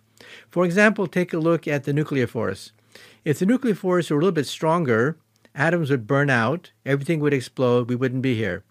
If the nuclear force were a little bit tuned weaker, atoms would never form at all we'd be a bunch of gas molecules. So the nuclear force is tuned just right to allow for life. Look at gravity. If gravity were a little bit stronger, we would have had a big crunch and we'd all be crushed to death if gravity were stronger. If gravity were weaker, we would have just been blown apart. We'd be drifting pieces of, of um, atoms in empty space. Gravity is tuned just right. These are accidents, right? Or are they? Mm. Some people have said, look at all the accidents necessary to create people a huge number of accidents, the nuclear force, the electromagnetic force, everything has to be tuned just right to allow for life. That's called the anthropic principle, which is also compatible with all the known laws of physics. So take your pick. Either it's the Copernican principle where we're just dust, mm. floating particles of dust in a meaningless universe, or the other principle, the anthropic principle, which says we are special. We have life. It is extremely mathematically difficult to create life off the ground. Think about that. All the molecules have to be just right to get DNA off the ground, and yet here we are talking about it. And so that's the miracle of existence. So there are two philosophies which are diametrically opposed, and hey, they both work. But it's also it has to do with what we think of as large or small numbers too. Like as you're going through that example, in my mind, I'm thinking, okay, there's this very fine tuning that means it's a low probability that life exists in the first place, but we know that because we understand numbers themselves. If numbers themselves that we think are big, like I'll say a number that sounds enormous to me, right? Like 10 trillion or something like that. If in the context of all these different multiverses and, and potential universi, is it universi or universes? I guess universes. Okay, universes out there. Who's to say that's not a microscopic number? So therefore, we start getting to the idea of like, well, how much life is there? Because now we can at least like additively like put it out there if, if we start to be able to have a way to figure that out across different galaxies. And when you start thinking about that, you're like, okay, well then why doesn't life interact as much? Which we'll talk about the whole phenomenon and aliens and stuff, which is something you've you've gone on record about over the past few years. We'll get there, but you know, if if numbers are a human creation as to how we understand the universe, why do we have to think that that fine tuning doesn't mean that there aren't billions or trillions or numbers we can't think of permutations of life that actually do exist out there within whatever a hu- way bigger number is of potential universes or universes that have that have no life that just exists because they don't have that fine tuning? The answer is yes. Next question. What's the next question now? That's, I, I, mean, that was a lot right there. I had to really do a lot of thinking. What do you mean, yes? Well, Einstein was asked the question Did the universe have a choice? Is it unique? In other words, the laws of physics are pretty stringent. You just can't create nonsense and have it mathematically consistent. Uh, a Newtonian universe is rather ingeniously mathematically consistent up to a point. Okay, so universes you can create universes in an afternoon, but most of them are unstable. Most of them fall apart. Most of them don't work. Our universe is stable. It does. It works. Everything fits together. The universe is, is over 13 billion years old. And in 13 billion years, we've seen no contradiction. The laws are the laws. It's a universe that seems to work. So Einstein said, Did God have a choice? Could he have created the universe in a different way? Okay. Well, we don't know the answer to this, but string theory says the following that there is one master equation, which we now call M theory, uh, one master equation which gives you everything in the universe. But the his M theory says the original universe was unstable. Bubbles began to form, and these bubbles are baby universes. And these baby one of these baby universes exploded to create our universe. But how many possible universes are there that satisfy this one equation? Perhaps an infinite number. Is, there's a multiverse of universes. So this is the picture: one equation, one theory, with how many solutions? A multiverse of solutions. And that's why we have all these different possible universes that are consequences of string theory. Now, some people say that's a weakness. That's the weakness of string theory, that it doesn't say that our universe is this one. It's just this one, not that one. It's just this universe.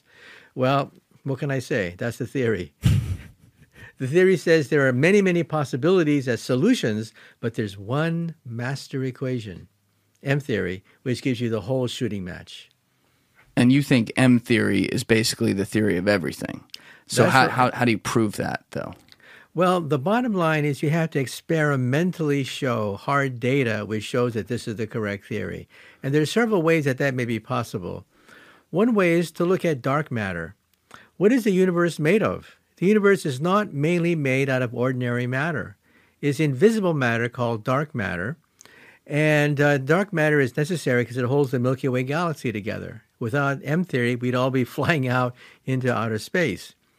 But the one of the leading theories of dark matter is what is called the photino, and the photino is a higher vibration of the string. Mm. So, in other words, what is this mysterious invisible matter called dark matter that everyone freaks out when they first hear about it? We think it's nothing but the next octave the next octave of a vibrating string. And how many octaves are there? An infinite number of optic, uh, uh, octaves. How many octaves are there on a violin string? An infinite number. Get used to it. If I put my finger in like water, though, for example, and I move it around, right? Like it appears to be consistent in the sense that I'd put it in here. Well, I'll do it right now because I don't drink out of this right here. I move it in there, and then suddenly when I move it here, it looks like I'm just moving along the edge of the water. But as I do that, I technically do displace particles that are operating in my way at, you know, micro size.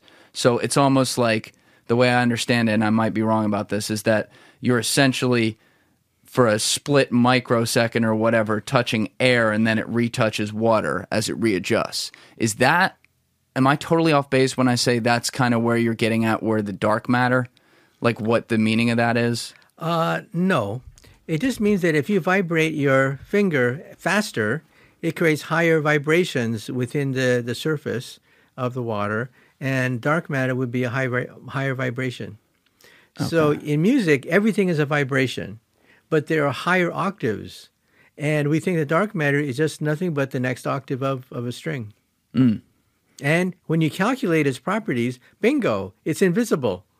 And so that it has a logical mathematical justification that the properties of the next vibration of the string look very much like dark matter. Do you think that there are existing, well, maybe that's not the way to say it. Since we're talking about infinitesimal universes and everything, if we are not by chance and by probability the most advanced civilization that exists, and it's fair to say we probably aren't, but the other one could be trillions of universes away. Do you think that there is the potential that a civilization has figured out from some other galaxy how to become a, a third tier civilization and potentially visit us?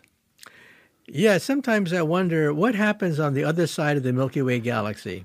Hmm. Is there a young scientist there on the other side of the of the Milky Way writing down the exact same equations that I'm writing down but in a different language? And I realize that if this is a theory of everything, it's probably unique. In which case, throughout the galaxy, many, many civilizations will come across this. And of, of what use is this equation? This equation takes us beyond Einstein. Einstein's theory is ambivalent on the question of whether or not wormholes can actually exist, whether or not you can build a time machine, whether or not you can zip across the galaxy instantly. Einstein's equations do not have a definitive yes or no on that question. String theory would. In which case, if wormholes are really possible, and they are a type 3 civilization, they would be able to manipulate the Planck energy. The Planck energy is the energy at which space and time become yes. unstable. Now, many people say, well, doesn't that violate the laws of physics? Isn't it nonsense? But at a certain point, the known laws of physics begin to break down. And they break down at the Planck energy, 10 to the 19 billion electron volts. That is a quadrillion times more powerful than our most powerful atom smasher based in Geneva, Switzerland. That is the Planck energy. The Planck energy is the energy at which space becomes unstable. Bubbles begin to form in this space, and these bubbles are gateways, wormholes to other yes. universes. And so we think that a civilization out there, smart enough, advanced enough, would eventually use these things perhaps to zip around the Milky Way galaxy. In principle, you could go faster than the speed of light by zipping through a wormhole. That makes me question UFOs, though when you say that. And the reason is UFOs are supposedly these ships that we see that come into our galaxy. There's been alleged crashes and things like that that exist in a way that we assume they have much more power than, say, our rockets or planes, obviously, and things like that. But we can see them. They obviously move to where the human eye has become aware of them if they have, in fact, been sighted, which tells me that that would be almost in a way moving microscopically slow for a tier 3 civilization that has figured out you know the relationship with time and light and stuff like that. Why would we ever see anything? Why would there be something like a drone or a tic tac or a full-blown ufo ship that comes in if it's coming from a civilization that would almost seem to have something like that considered to be completely in the rear view Well, any civilization that advanced that can use wormholes to zip across the, the Milky Way galaxy would eventually want to stop and look around and see what's out there. And that's when they would have to have uh, drones, drones that would be then sent to explore these different planets. Now, these drones could be part organic, part mechanical, but they themselves do not need a starship to land on the Earth. They would simply shoot drones, which would then land on the planet Earth. So when we finally meet them, they could be robotic, they could be part biological, any possibility. But the reason why they're able to reach us to begin with is because they went through a wormhole. That is the only that we only way that we know of to go faster than the speed of light. But if they, so you're using a term like drone, though, which I guess is just something we've crafted as a term to refer to these flying objects that we put in the sky. But who's to say that they even like? I, I don't understand why they would have a drone in air quotes there that could move slow enough that would allow them to be seen. And maybe this is another thing I do throw out there as as someone who does believe in in the phenomenon and, and what's been going on. But like, you know, just playing devil's advocate, maybe they look at it and they're like, they can simulate these outcomes ahead of time. Maybe they're maybe we're this rich experiment for them just to see how we respond to certain impeti or impetuses, whatever it is, and things like that. In the sense that, okay, I'm an alien civilization. i I'm exploring Earth. Let's let them see one let's see how they respond to that. Let's see what what how the human mind freaks out to that or denies it or accepts it or whatever. Do you think that maybe that is the reason why we're able to quote unquote see these things? I think it's simpler than that. I think that as they explore outer space, they send drones out there. And if you saw the movie 2001, the movie 2001, mm. I think, gives you a pretty accurate uh, portrayal of how it would actually happen. That they would put a probe on the moon. Why the moon? Because the moon has no friction, no erosion. Things are stable for billions of years. And it's a listening post, a listening post where they can scan the solar system to see what life forms can exist. And then once in a while, they would land on the planet to, you know, have close up views of what's happening there. And the other thing about the movie 2001 is that these drones self replicate toward the end of the movie, you saw thousands of these drones surrounding Jupiter. That's important because how do you colonize the universe? If you put a drone on the moon and makes copies of itself, these are called von Neumann probes. Von Neumann probes are probes that make copies of themselves and shoot out to the next generation of planets. They then colonize those planets and shoot out once again. So with one probe, you have two. With two probes, you have four. 8, 16, 32, 64, 128 probes until you have a sphere, a sphere of billions of probes expanding near the speed of light or perhaps even superluminal velocities, colonizing the galaxy. That is the most mathematically efficient way to explore the universe. Forget the Enterprise and Star Trek. The Enterprise goes from hopping from planet to planet to planet. That is the, the, the most inefficient way to explore the galaxy. The most efficient way to explore the galaxy was von Neumann probes that land on moons, make copies of themselves, they shoot out. And where have you seen that before? That's a virus. Mm. That's exactly what viruses do. Viruses land on a cell, use the hijack the machinery, create copies of themselves that shoot out, they make more copies of themselves. That's the most mathematically efficient way to colonize the Milky Way galaxy. And that's what an advanced civilization would do because you only have to make the first probe. Once you make the first probe, like a virus, it just self replicates all by itself. Okay? That is the most efficient way to conquer the galaxy. And why haven't they looked at it as a foreign object in this way? Why haven't they looked to like destroy us that we know of, like oh, overtly? Oh, well, if you're going down a country road and you see a squirrel, do you go down to the squirrel and say, "I'm gonna, I'm gonna torture you. I'm gonna skin you. I'm gonna put you on a on a roaster at home," or you simply try to talk to it? And after a while, you get kind of bored because the squirrel doesn't talk back to you, and you just simply keep on going. So I would imagine that to them, we're not, nothing but but forest animals, squirrels, mice, rabbits. And they initially want to make contact with us, but eventually they get bored because we have what do we have to offer them? Rap music? I mean, what are we going to use to entice these aliens to give us their advanced technology? No. The danger is that we could be in their way. That's the real danger. Because if we're in their way, what do we do when animals are in our way? We remove them. Right. We colonize it. We put a shopping mall, put a shopping mall where the forest used to be.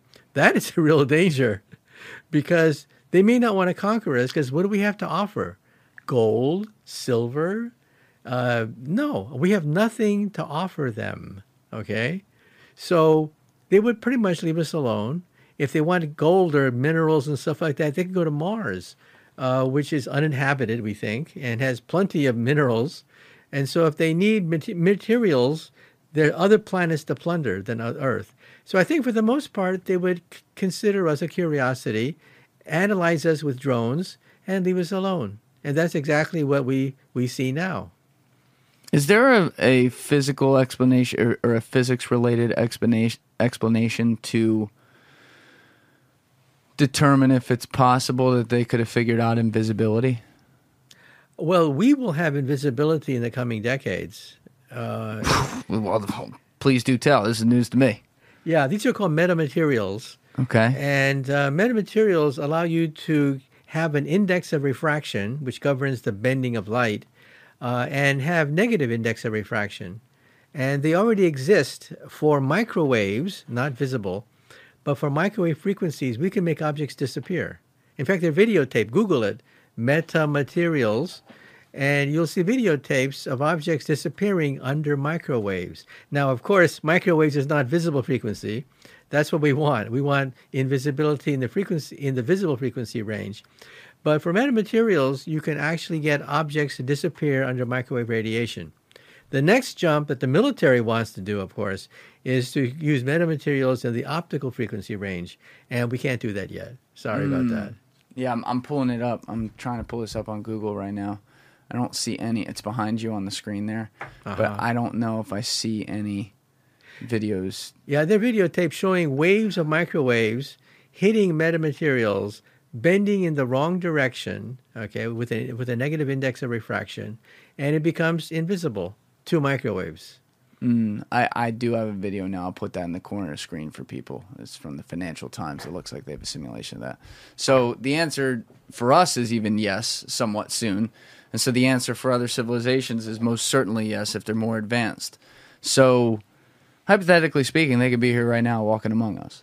That's right. And how would we even know that they exist? If they're avatars, avatars would be designed to look just like us. If they're that advanced, they can obviously uh, create germ cells to, to then grow copies of ourselves in their laboratory.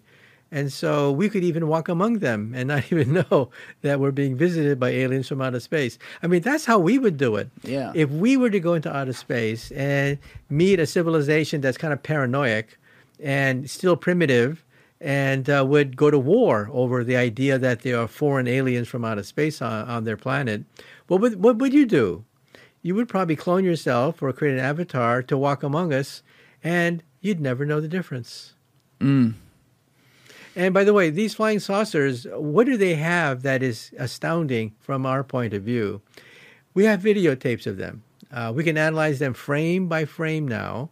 And if these videotapes are true, it means they can go up to Mach 20, 20 times the speed of sound. And um, five Mach 5 is very easy for them. They could go faster than uh, many of our missiles, uh, except, of course, some of our drones can, in fact, go to Mach 20. And they can also go underwater. Our drones can't do that. Our drones cannot fly in the air and then all of a sudden go underwater. It sounds like you're talking. I just want to make sure I'm, I'm following the right one. It sounds like specifically you're talking about like what David Fravor saw from the Nimitz and everything with the uh, Tic Tac. That's one of the several ones that were seen by the United States Navy uh, off the coast of California. And it shows that if they really are traveling at Mach 20, and if they can zigzag, like like we see in the videos, it means that they can withstand g forces of several hundred several hundred times the force of gravity, which would crush the bones of, of most organisms on the planet Earth. And there they are, executing these motions, flying underwater, flying in the air, going up to Mach 20. And we now have videotapes. It's just not somebody saying, Martha, Martha, look, I see Right, something in outer right. space now. No, we're looking at frame by frame, analyzing the videotapes. Now, the videotapes can also lie, so we have to be careful. There's something called the parallax effect, where if you don't know the distance to an object, an object that slowly moves across the video screen could be moving very, very fast from a large distance. Mm. So parallax can fool you. So we have to make sure that we know the distance between the eye and the object we are looking at. Is there any reason to believe that an organization like DARPA or in coordination with other intelligence agencies like the CIA, NSA, whatever, could be in possession, or other countries and their organizations could be in possession of technology like this that we don't we can't comprehend. I mean, I, I, I had James Fox in here for a couple episodes. He's a brilliant UFOologist who has made incredible documentaries. It almost seems like they're watching us like a god a little bit, if this is the case, to make sure we don't destroy ourselves. So I interviewed a number of eyewitnesses regarding that aspect of the phenomenon, and that is particularly during the Cold War, the height of the Cold War. They are witnessed in Russia and all scattered across the United States. And this launch control officer, Robert Salas, I'll never forget this. He said, Well, James, the message I got when they shut our nukes off, it's almost like they were taking matches out of the hands of a baby. And essentially, when he was bringing up like the Nimitz example for that one with the Tic Tac, and we were wa- you know we're watching the video on the radar detector, and it's clearly doing things that that we can't. My thought did go to like, well, we know they hold a lot of this technology back before they give it to us. We that's demonstrated over time. You can even look at Google. They they've announced at least or said publicly that they had their first somewhat self-driving car in 2006 and we still don't even have them on the road so i start to think like well that's a company what about like the government and what they could have is there something that you could look to because i would imagine you're somebody who talks to i mean you got to be somebody who talks to some of the most talented minds in the world all the time is there some way to be able to say yeah they, they could have something working on top secret type endeavors that does these physical things that that you just pointed out. Well, I get emails from people saying that they've seen flying saucers. So I have a word of advice. the next time you encounter a flying saucer and are kidnapped, for God's sake, steal something. I don't care whether it's an alien pen, an alien paperweight. Steal something.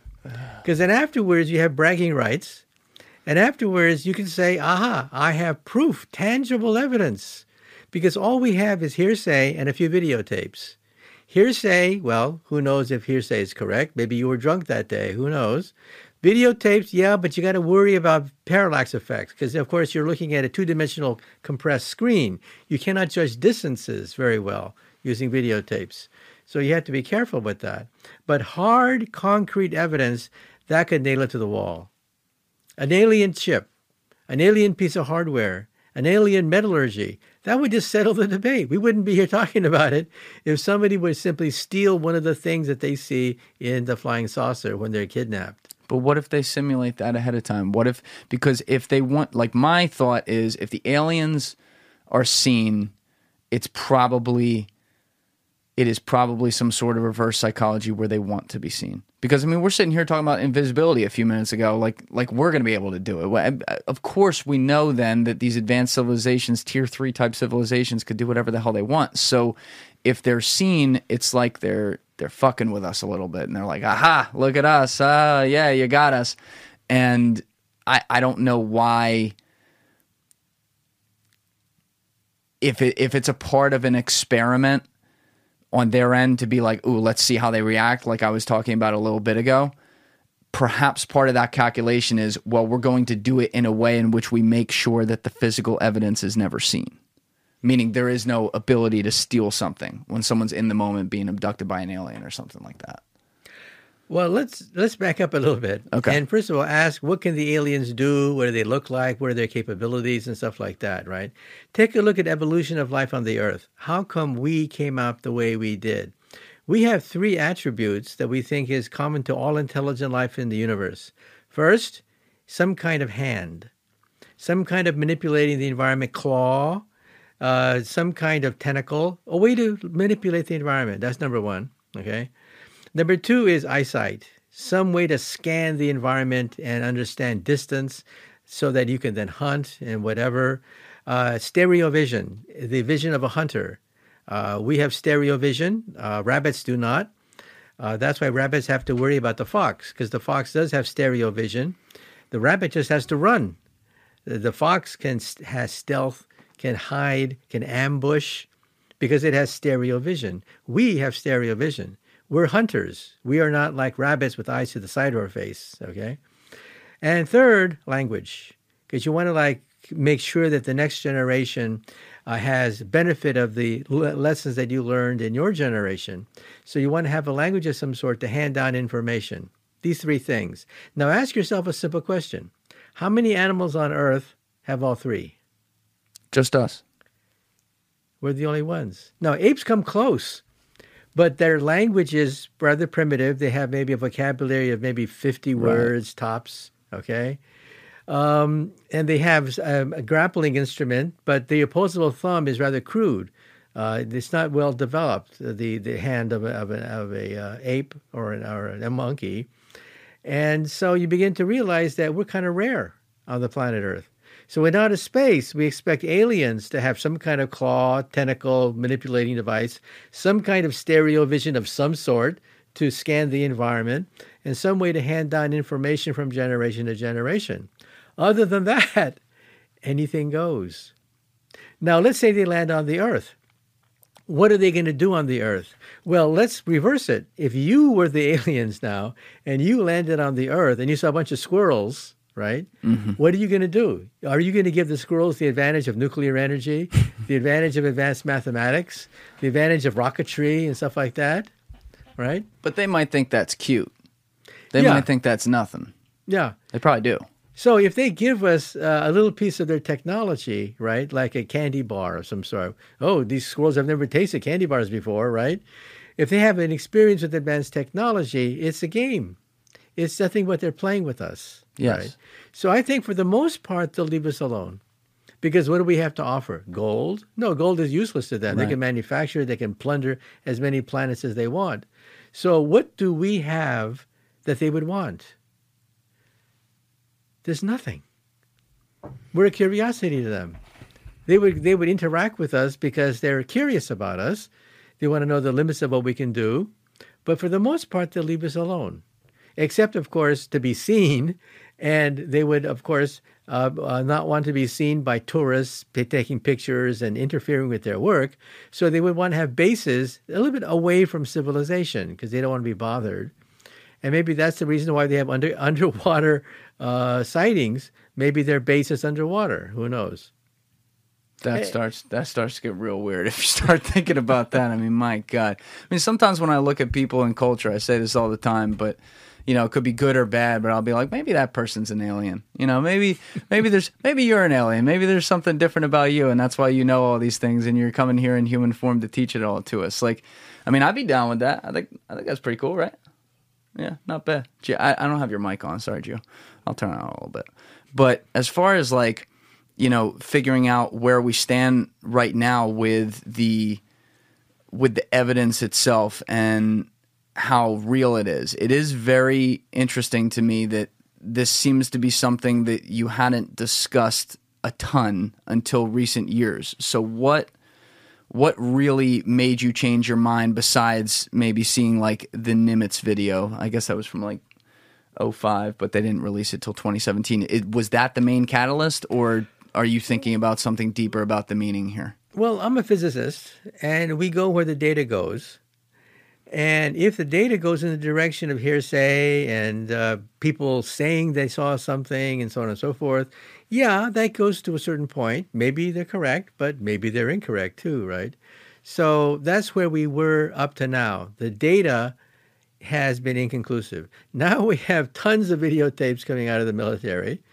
Most of them, of course, still with weather balloons and atmospheric phenomenon, but a handful of them that seem to defy most explanations. And so I think we have to be open to the idea that they could be from outer space. We have to be open to that idea. That is an option that's on the table. Of the things that you have seen in, in looking at this, what percentage confident are you that they're from outer space? Well, I think it's too early to say because there's no smoking gun yet.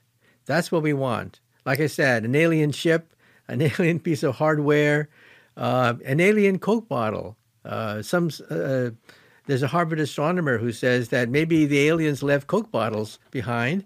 We think that they're going to leave advanced chips and technology behind, but what happens if they leave garbage behind? That's good enough. A piece of alien garbage will be enough to clinch it, right? So far, we see no evidence of advanced technology or byproducts of advanced technology like garbage coming from these alien sightings. Like, for example, it's possible to show hieroglyphics in ancient aliens of people with headdresses that look like helmets. Okay? Well, that's tantalizing, but it's not the smoking gun. Mm. Okay? We want something that is testable, measurable, falsifiable. That's the bottom line.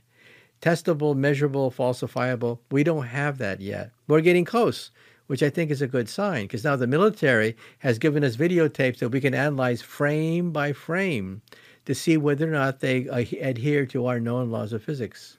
And you've also, I think, said on the record at some point that the Pentagon has hundreds of hours of tapes of UFOs.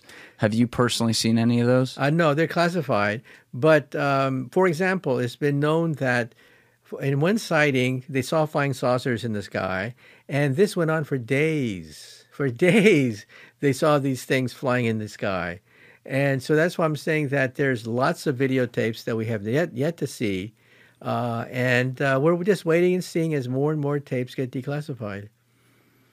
Yeah, I I don't know if there's some sort of rhyme or reason to it, but I do think about like the limited hangout idea of all this. Like suddenly you saw this go mainstream in 2017 with the bombshell report in the New York Times, and now over the past few years, it's gained more traction. More people are talking about it.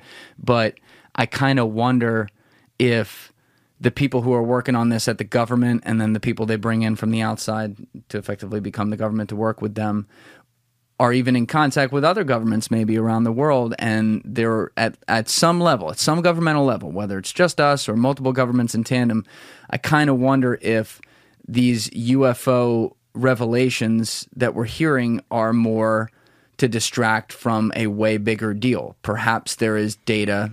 I'll throw a random one out there. I have no evidence for it, but I'm just going to say it like as far as like a possibility.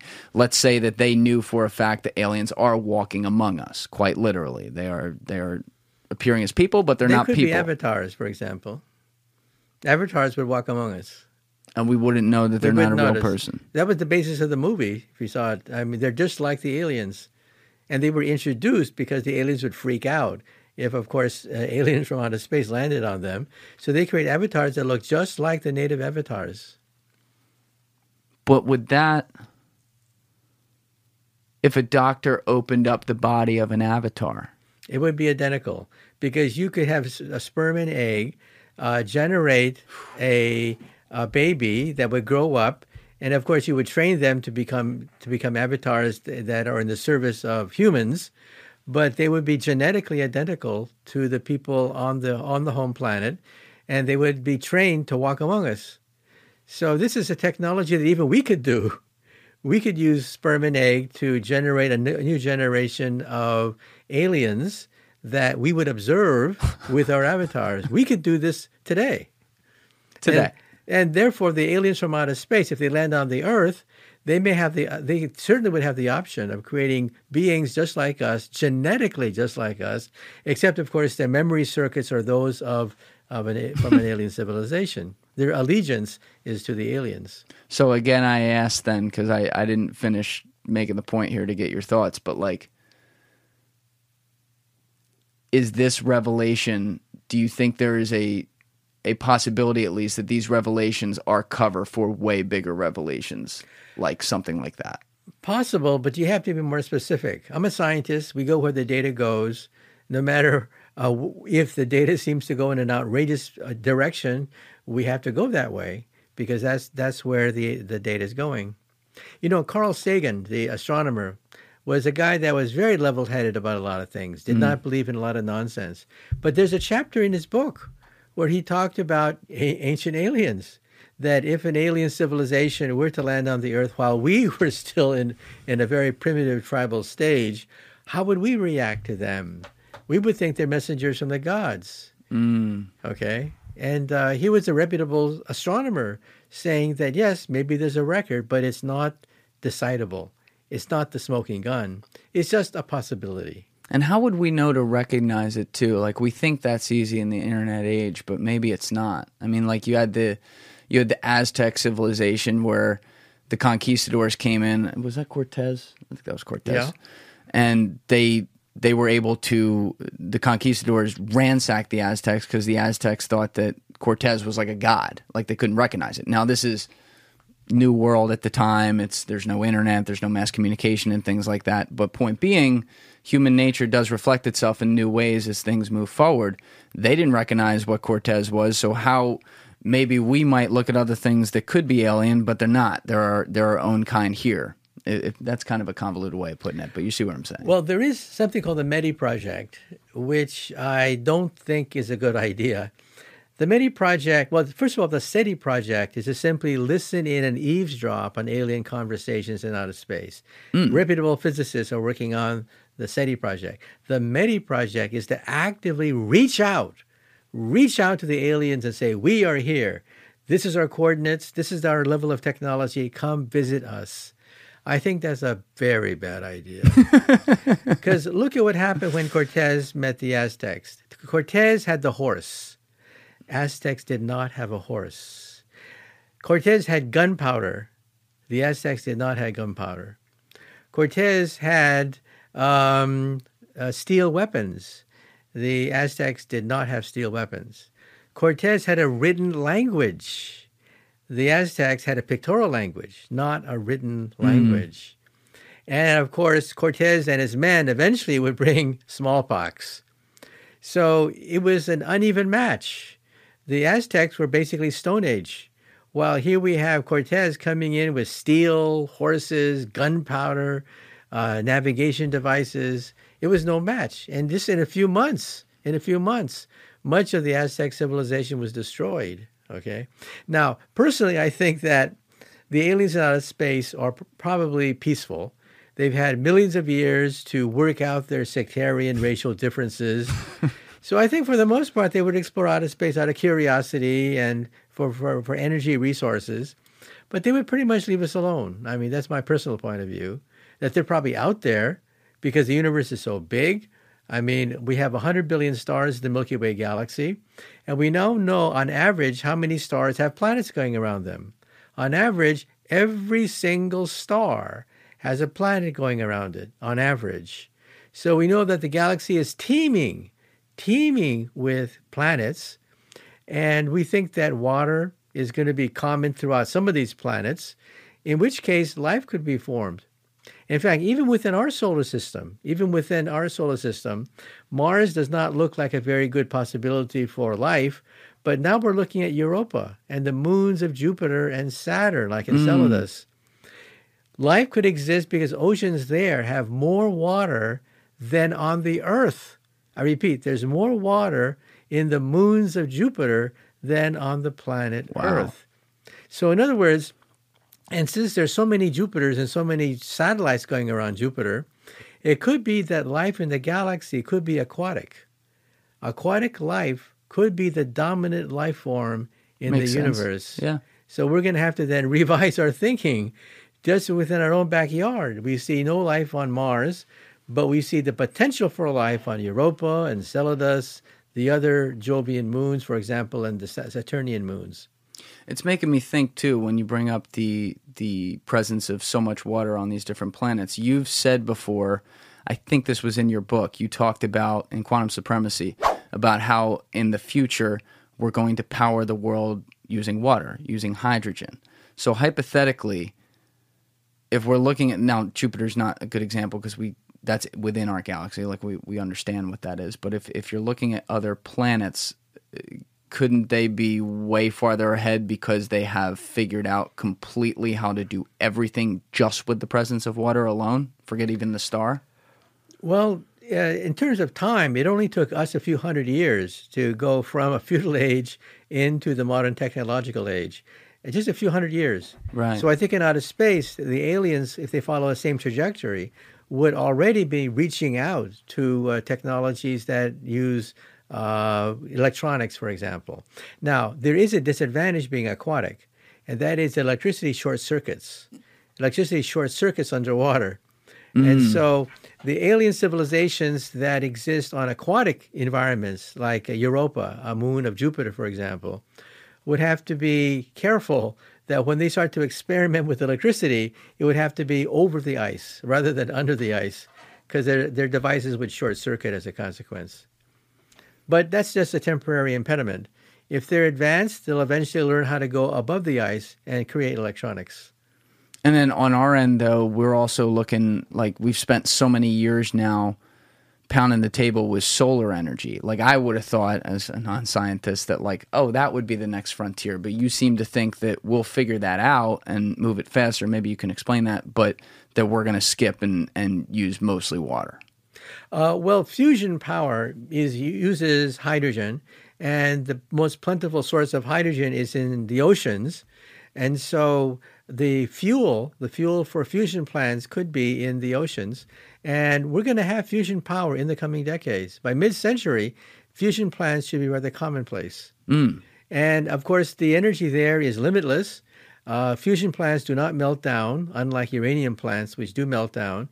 They create no nuclear waste or hardly any nuclear waste at all. And uh, if there's an accident, they simply shut off. So we're talking about the ideal source of energy. That's the energy source of Mother Nature. Mother Nature does not use uranium. Uranium is messy, creates hmm. meltdowns, mm. contaminates the area around you. Nature doesn't use uranium. Nature uses fusion power, which is clean, no meltdowns, uh, tremendous amounts of energy, and seawater is the basic ingredient. So I think that when we meet aliens from outer space, they'll probably already be in the fusion age. Mm. Well, what about batteries here too? Because in order to do all the stuff that we've done to this and since the last industrial revolution and building out towards what is going to be the quantum revolution, I guess, like it seems to me that we are so limited. Like my phone, if it's on for 14 hours, is dead. Right? We've had iPhones now for a while, and yet the batteries have gotten better, but they still operate. I'm going to get above my pay grade here, but they still operate on lithium mostly, and there's not there's not some sort of like god particle or something that can allow them to be self-sustaining and use solar energy or something like that like as we move from a from a type 0 to a type 1 civilization as you think we're doing and we're in the last stretches of that so to speak over these next 100 years how much do you think we're to fi- like how soon do you think we're to figure out battery power and not have things be so say sh- short circuited well First of all, many people in the 50s talked about the solar age, that in the coming decades, everything will be solar, clean, infinite, so on and so forth. It never arrived. It never came. Why? Because the weak link was not solar. The weak link was the battery. Batteries do not obey Moore's law. Moore's mm. law is what drives the uh, the electronic revolution. We assume that everything obeys Moore's law. The battery is a chemical reaction. And we found it by trial and error. And that's where quantum computers can come in. Instead of trying different substances one by one in a petri dish, trying to get energy out of a dish, right? Why not use quantum computers to simulate, simulate hundreds, thousands of chemicals to see which ones can create a super battery? And so the automobile industry is very interested in this. They're investing money in quantum computers to find out if there's a magic substance besides lithium that can generate energy and be and drive the, the economy of the future. So quantum computers could be the missing link, giving us the ability to do chemistry in the memory of a computer. Think about that. You can perform billions of experiments just with the push of a button rather than spending rather than bankrupting yourself creating different chemicals and testing them on each one out to see whether or not they have the same electrolytic properties as, as lithium so i think that's where quantum computers already are being used to try to look for the super battery well i should have asked this earlier then i don't know, I don't know why i'm just thinking of this but couldn't quantum computing basically simulate the beginning of time and, and potentially the the existence of other civilizations? Right. In my book, I realized that quantum computers, because they're so powerful, can simulate the Big Bang and can give us details of why the universe banged this way rather than banging the other way. Mm. And so the quantum computers are powerful enough, we think, to answer many of the questions that cosmologists grapple with why did the universe bang in this way rather than banging in another way? And so, yeah, that's an application of quantum computers. Quantum computers are also being used in fusion plants. Fusion plants are very delicate because you have to squeeze hydrogen gas to enormous temperatures, and sometimes you get instabilities. Mm. Quantum computers can allow you to anticipate these instabilities. And so, quantum computers may be a way to make sure that, that fusion plants operate correctly so yet that's another example of the power of supercomputers, I mean, of quantum computers, which are more powerful than digital supercomputers. Yeah, because the, it's the thing I keep coming back to that you seem to be making clear is their ability to simulate everything allows us to have the answers before we try them, which we've even seen some of the power of simulation with this age, pre quantum. So I can only imagine how powerful it would be with that. But does that mean that there's things that we're fighting over as a type zero civilization right now, late stage type zero, that are actually pointless because they're going to be solved? I mean, in your book, you talk about the whole global warming and how we can use quantum to correct the climate and everything. And yet, right now, that's such a difficult conversation publicly because either the, the two loudest people are the people who think the planet is ending tomorrow or the people who think no climate change exists, both of whom I think are wrong. But, like, is quantum just going to come in and basically be like, all right, we don't care what you've been saying. Like, here's how you do it. This is what you do. Ba, ba, ba, ba, ba. Here's how to control the weather. Boom, we're done. Well, quantum computers can impact on global warming in several ways. First of all, they could make possible fusion plants and fusion plants immediately have the potential of replacing oil and coal, and therefore solving much of the global warming problem right there in its tracks. That's one option, okay? The option probably by mid century. The other option, though, is to create super batteries so that solar power is competitive, economically competitive with oil and coal. That's another possibility.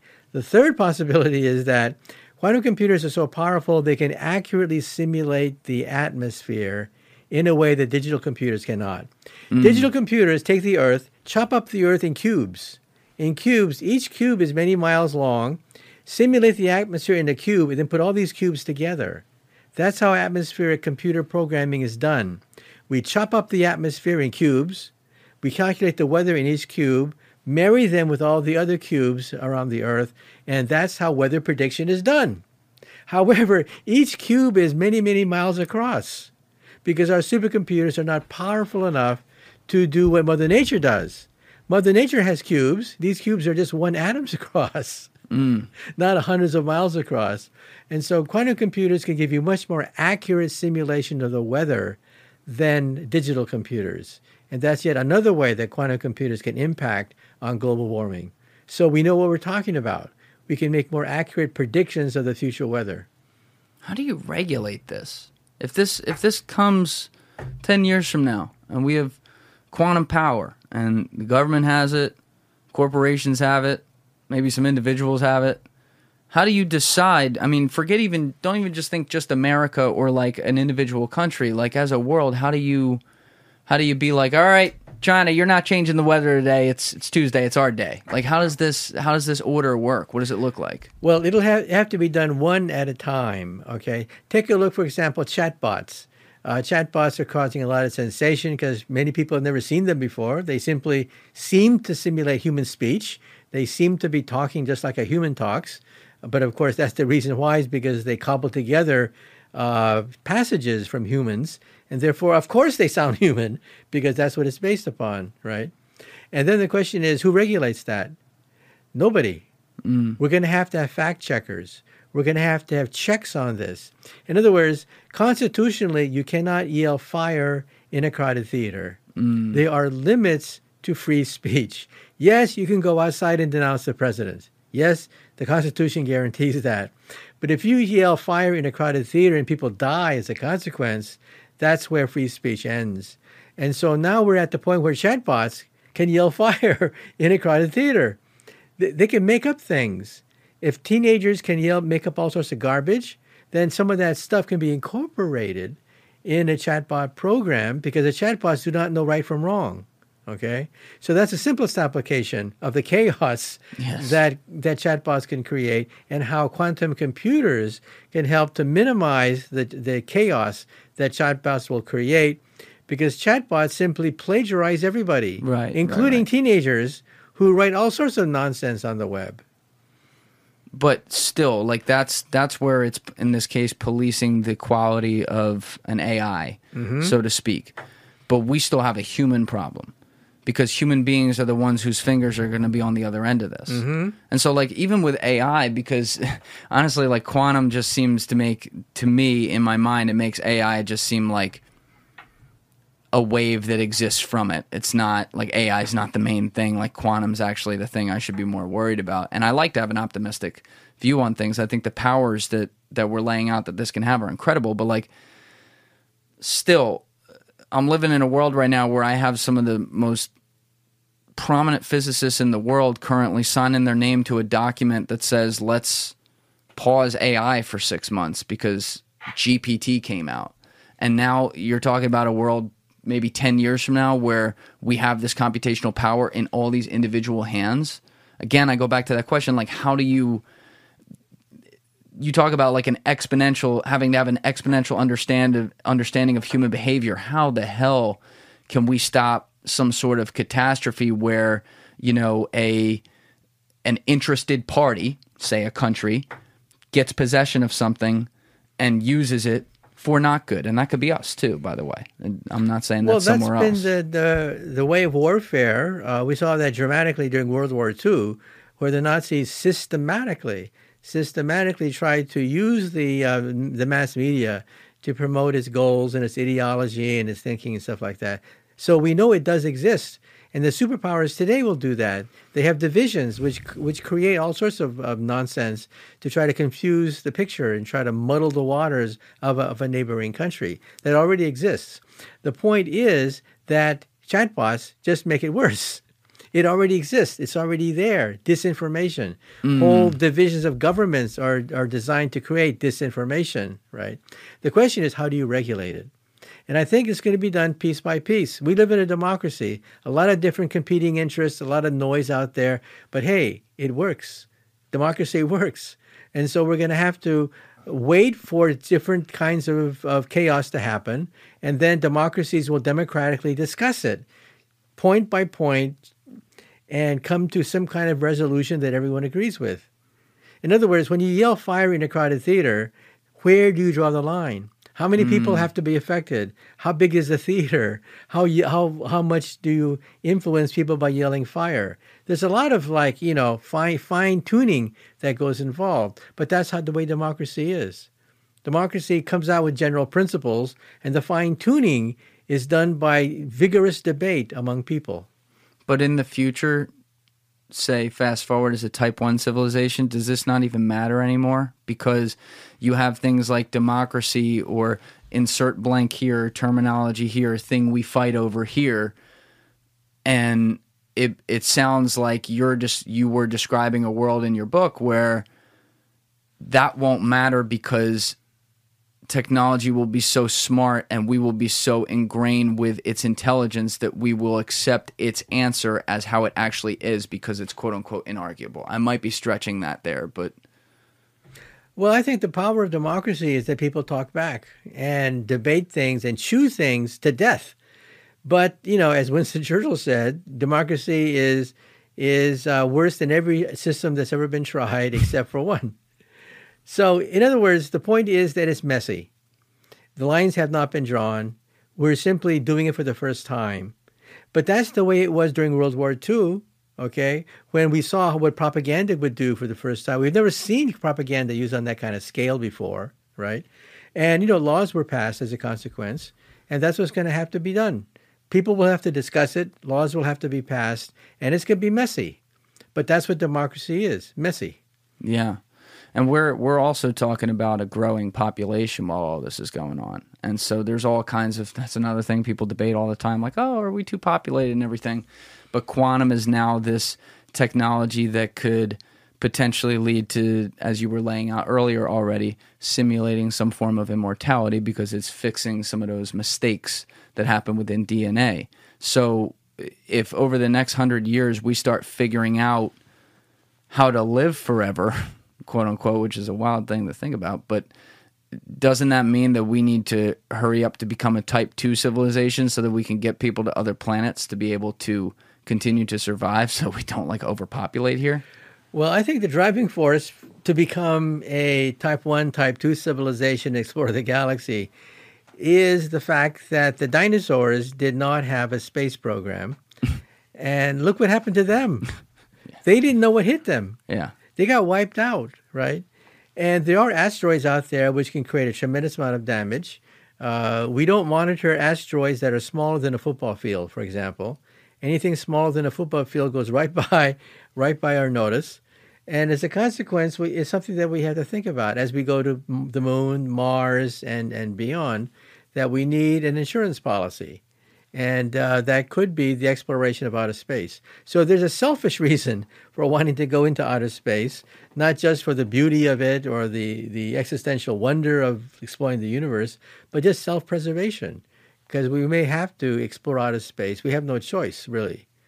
How's quantum going to change our space exploration? Speaking of that, because you know it's so interesting that we were on this race to the moon in the '60s. We get there, and then maybe after another 20 years after that, it started to be like space was this thing people talked about less and less. And yet, that's our galaxy right there. That's how we're supposed to move forward as a civilization. So what what types of things are we going to be able to do with quantum that maybe helps us with our rocket propulsion or things like that? Well, in the short term, we're going to have chemical rockets, uh, but in the longer term, we may have fusion rockets and we may have rockets that drive, that are driven throughout the galaxy using fusion power. And the key to fusion may be quantum computers. Why don't we have fusion power now? We have the equations. We have the basic idea by compressing hydrogen to tens of millions of degrees. It's because of the instability, the instability of the gas. The gas is shaped like a donut. If I have a donut and I squeeze a donut, then things barrel out in that direction or mm. they shoot out in that direction. It's very difficult to squeeze a donut. But you have to do that for a fusion plant because gravity compresses evenly. That's why stars are circular. But magnetism has a north pole and a south pole, mm. which means you have to have a donut rather than a sphere. And that's what makes fusion so easy in outer space, but so difficult here on the planet Earth. But that's where quantum computers comes in, because quantum computers can then calculate the instability of the vacuum and allow you to compensate for it. Today, if it's unstable, what do we do? We have to change the magnetic field. But, you know, we're talking about changing tons and tons of steel and copper. It's much better to do that in the memory of a computer. With the push of a button, you can then alter the dynamics of the magnetic field. And so that's why we think that fusion will be accelerated with the coming of quantum computers that can compute the instability of the hydrogen gas. So what could that travel? Could that leave our universe then at a certain speed, and then once it once it gets into space, travel at an entirely different speed, like a ridiculous speed? If we did that, if we worked with a method like that. Well, let's talk about different propulsion systems. Okay? okay. First of all, we have chemical rockets, which cannot reach the stars. It'll take 70,000 years for a Saturn rocket to go from the Earth to the nearest star, Alpha Centauri. 70,000 years for the Saturn rocket to make that journey. The next step beyond that would be fusion plants, fusion reactors, and antimatter reactors. And antimatter is very rare, very expensive substance. One day we'll mass produce it, in which case we could have antimatter rockets. But there's also a third possibility, and that is ramjet fusion power. Now, how do rockets differ from jets? Rockets have their own oxidizer. Everything is self contained inside a capsule. Jets have a scoop where they scoop up oxygen from the air. That's why jets are different from rockets. Okay? Now, in outer space, there's hydrogen gas. Lots of hydrogen gas in outer space. So if you have a scooper that can scoop up hydrogen gas and then burn it, you could run your rocket ship forever. Mm. These are called ramjet fusion engines. And some people think that that's the way to explore the galaxy now, not just the nearby stars, but the galaxy using ordinary hydrogen gas that's naturally found in outer space, burning it in the fusion reactor, and using that as a basic ingredient. Now, there's some technical problems with it, but that's one option. What are the technical fusion problems? powers. What are the technical problems? Uh, the distribution of hydrogen gas. Hydrogen gas is not uniformly distributed throughout the galaxy. Mm-hmm. And you want to be in a place where there's lots of free hydrogen gas because there's fuel for free. But you want to make sure there's enough of it to drive your engines. and quantum could kind of could help with simulating where that exists. Again, because you quantum would be able to simulate the gas so that when you squeeze it to create fusion power, it's squeezed correctly rather than create instabilities, which would cause the whole thing to shut down. God, there's such unlit. Like, I don't even know how you fit in a book all the possibilities with this. You don't, I assume. Well, in my previous book, The Future of Humanity, I list the various options for interstellar travel. And again, this is not for any time soon, but one day we will go to the stars and we have to look at antimatter rockets, ramjet fusion engines, uh, fusion power, the different kinds of options for going to the nearby stars. But beyond that would require hyperdrive. Beyond that would require wormholes. And that gets back into the whole time thing. But if we're if we're coming back around on the original point with this, with the immortality and how we're and how we're facing that as a potential rewinding of the clock here with quantum. Another thing that comes up is the concept of death itself, right? So the way we see it, we have an average lifespan as human beings right now. We die, and then if you believe in the highest power, you go somewhere. If not, it could be over, whatever. Is there is there already an understanding though that like if we die right now we don't really die and we may exist in another place and it's not necessarily heaven it's some sort of parallel universe? And could quantum in some way simulate a way to figure this out? Well, academically speaking, people that have died in our universe could still be alive in another universe. So just because you died in this universe doesn't mean that you are dead in all universes. In these other universes, you could still be quite alive. Okay? Hmm. And this gets back to what is called the Schrodinger cat problem, where the cat can either be dead and alive simultaneously. is that when you put it in the box or, or whatever Yeah. You take a cat, put it in a box, attach the cat to a gun, and the gun is attached to uranium. If uranium fires, it shoots the gun, the gun kills the cat, cat is dead. But if the atom never decayed, then the gun never fired, then the cat is still alive. So, hmm. how do we physicists describe the cat? We add the wave function of the cat plus the wave function of a dead cat, and we add them together. In other words, you are neither dead nor alive. You are both. okay? Now, some people have a hard time getting their head around it. Yeah. But like I said before, get used to it. This is just the way the universe is. Okay? And so, in that situation, you could be dead in one universe and alive in another. And then people ask me the final question Is Elvis Presley still alive in a parallel universe? And the answer is technically yes. is he the same elvis presley Well, he would be slightly different because he would have a different life history Mm. depending upon when the universe is split. But for the most part, he would be Elvis. So do you think when we die I'm I'm putting words in your mouth right now, but do you think there is a probability when we die that we don't know it and we go on existing in some other universe where we are something different? Maybe in this universe Elvis is a lawyer. Well, that's quantum mechanics. That is, that all possibilities are possible once you entertain the concept of multiple universes. Now, again, you can't meet him. You cannot shake Elvis Presley's hand because he's decohered from you. He vibrates at a different frequency than you, just like radio stations. Two radio stations don't collide. They vibrate at different frequencies, but they occupy the same space. So, in other words, Elvis Presley would occupy the same space as you. He'd be in the same room as you, but you can't talk to him because you, you vibrate at a different frequency than, than his frequency. But whether this is true or not, we're continuing to fight death in our mortal life in this universe. So that's right. And like I said, we are looking at the possibility of extending the lifespan because we are beginning to understand the aging process. Okay. We didn't understand what aging was before. Okay. But now we're beginning to understand the the whole process of, of aging, the buildup of mistakes. But the mistakes are all at the molecular level. And that's where the quantum computer comes in. The quantum computer lives in the molecular realm.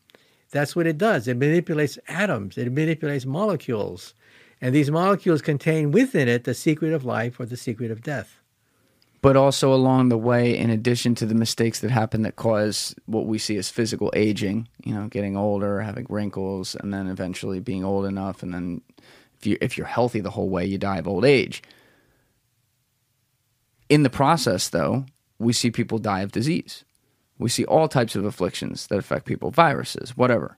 So when you're looking at, let's do some of the main ones here, like cancer or ALS or anything along those lines. Let's let's stay very high level. Can't quantum effectively find the cure for this stuff? Can't it simulate how bad cells interact with good cells at the molecular level yeah, and then fix it? Let's take a look at Alzheimer's disease. Okay, amyloid, yeah. uh, Alzheimer's disease is caused by amyloid proteins, which comes up the brain.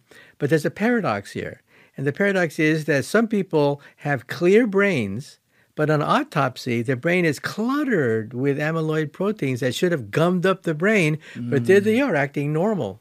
So, in other words, it's not a one to one relationship between amyloid protein and Alzheimer's disease. Now, this was just a few years ago, we found out there are at least two varieties, two varieties of amyloid protein. One spins clockwise in terms of its structure, the other spins counterclockwise. One of them apparently is associated with a debilitating disease, and the other is not. Mm. So, in other words, if we can then screen out the bad amyloid protein, leave the good one there, you can, in principle, cure Alzheimer's disease. But how you distinguish between a thing that spins to the left and a thing that spins to the right, that's a molecular decision. We can then create quantum computers that can then manipulate these things so that we can weed out the wrong spin and leave the correct one there. So this is giving us a new a new way of looking at Alzheimer's disease that is molecular that the reason why Alzheimer's disease gums up the brain is due to the structure of the molecule itself. And that's what quantum computers do. They zero in on the structure of the molecule. While modern medicine is simply trial and error. Trial mm. and error. Penicillin, oh, let's try that. Antibiotics, oh, let's try that. No understanding of the molecular structure. We simply throw things on the wall, hope that one of them sticks. Okay? Quantum computers work at the molecular level. And we're now beginning to realize that Alzheimer's disease could be a consequence of a mis, uh, misshapen protein. And the misshapen protein can be detected using quantum computers. That gives us an entirely new handle on Alzheimer's disease. But if, if quantum computers is able to detect it and simulate why that happens, we still have to be able to correct it. And if it's occurring at such a microscopic level, we may, when we first figure out what the cause is, not necessarily be able to solve it right away because we don't have the technology as well, a human. This is hypothetical, but because once when a molecule bends one way, the other molecule bends the other way, it's possible to separate them so that it's you have only one molecule that spins one way. Take a look at sugar and many organic chemicals, you realize that they spin only in one direction. At the beginning of time, when humans came out of the uh, out of the ponds of the of the original ocean, one molecule was spinning one way, and we are descendants of that one molecule. Our molecules spin one way, but there's another way to spin sugar. You can actually make a counter sugar. a sugar that's that is bent that that twists the wrong direction. Okay, and you cannot incorporate into your body. Some people think that's the reason. That's the way to cure obesity. Mm. Give people the sugar that tastes like sugar, but it's not incorporated into the body's chemistry. It just spins the wrong way. That that could work. I'd, I'd be down for that trick. If suddenly like broccoli tasted like cake, I'd be fit as hell. That's crazy. So, in other words, the point of raising is that all science and all nutrition and biology and medicine is all done at the molecular level. We access it with trial and error. That's how we got penicillin, right? Trial and error. That's how we get antibiotics today, trial and error. With quantum computers, it could be by design. It could say, we want to shape this molecule this way rather than this way because this molecule will work and this molecule will not work. We can now do science at the molecular level, chemistry at the molecular level. Now, will this make chemists unemployed? Well, as one scientist said, the people who are going to be unemployed are the chemists who do not use quantum computers. Mm. The chemists who will be deployed, employed will be those that do use quantum computers in their work. And that ties into the theme you talked about with eventually maybe 200 years from now merging with the machines. It's not the same thing, but like it's kind of like an evolutionary process towards that where Yeah. we start to rely on it. And that makes that makes all the sense in the world because I mean, you don't go into a doctor's office today and not see them using computers, not using their iPhone, you know what I mean? Like and we have always been do that. tinkering with our bodies ever since we came out of the forest. Uh, tattoos, uh, perfumes. We've been tinkering with who we are ever since we were in the forest to give ourselves, of course, uh, evolutionary advantage by being more handsome, stronger, whatever. But we've been tin- we've been tinkering with our body for thousands of years. Is there a way that this type of technology though doesn't work? Meaning like we're making all these predictions because it does appear like quantum is coming to the forefront here, but is there a way that once they start to extrapolate how this would work that they realize, oh, we can't simulate a million more things at once. It doesn't have that level of power. Yeah, that's always a possibility that it could be the molecules are so complicated. You know, these molecules have hundreds and hundreds of atoms inside that uh, we don't have a handle on them, that we cannot duplicate what Mother Nature did by accident. Mother Nature is a chemist, but the chemistry of Mother Nature was honed over millions and millions of years of trial and error. So we want to do it in one generation now. And so, yeah, there's possibilities of mistakes, possibilities of dead ends, because we are talking about manipulating atoms or molecules which contain hundreds of atoms, and we could combine them incorrectly. That's always a possibility. Yeah, and but a part of the scientific process though too is you have to continually fail to figure out where the where the actual hit is. I mean, that's how we got here to be able to say there might be something like quantum computing. Right. And the key point I want to raise is that before it was done by trial and error. How do we find new antibiotics? Trial and error. Do we systematically say we want to design an antibiotic this way? Well, in some hmm. cases, yes. But in most cases, no. In most cases, we get hundreds of petri dishes, hundreds of them, hit them with antibiotic chemicals, and just by chance, some of them work, most of them don't work at all. It's done by luck. Now we'll be able to do these things in the memory of a computer hundreds of times faster and cheaper than the old fashioned way, which is having petri dishes and testing each dish with one chemical. How much is this going to increase human intelligence, though? Because, like, I'm thinking about that example right there. Let's say we have doctors in a room who are working on new biotechnology to cure cancer or something like that.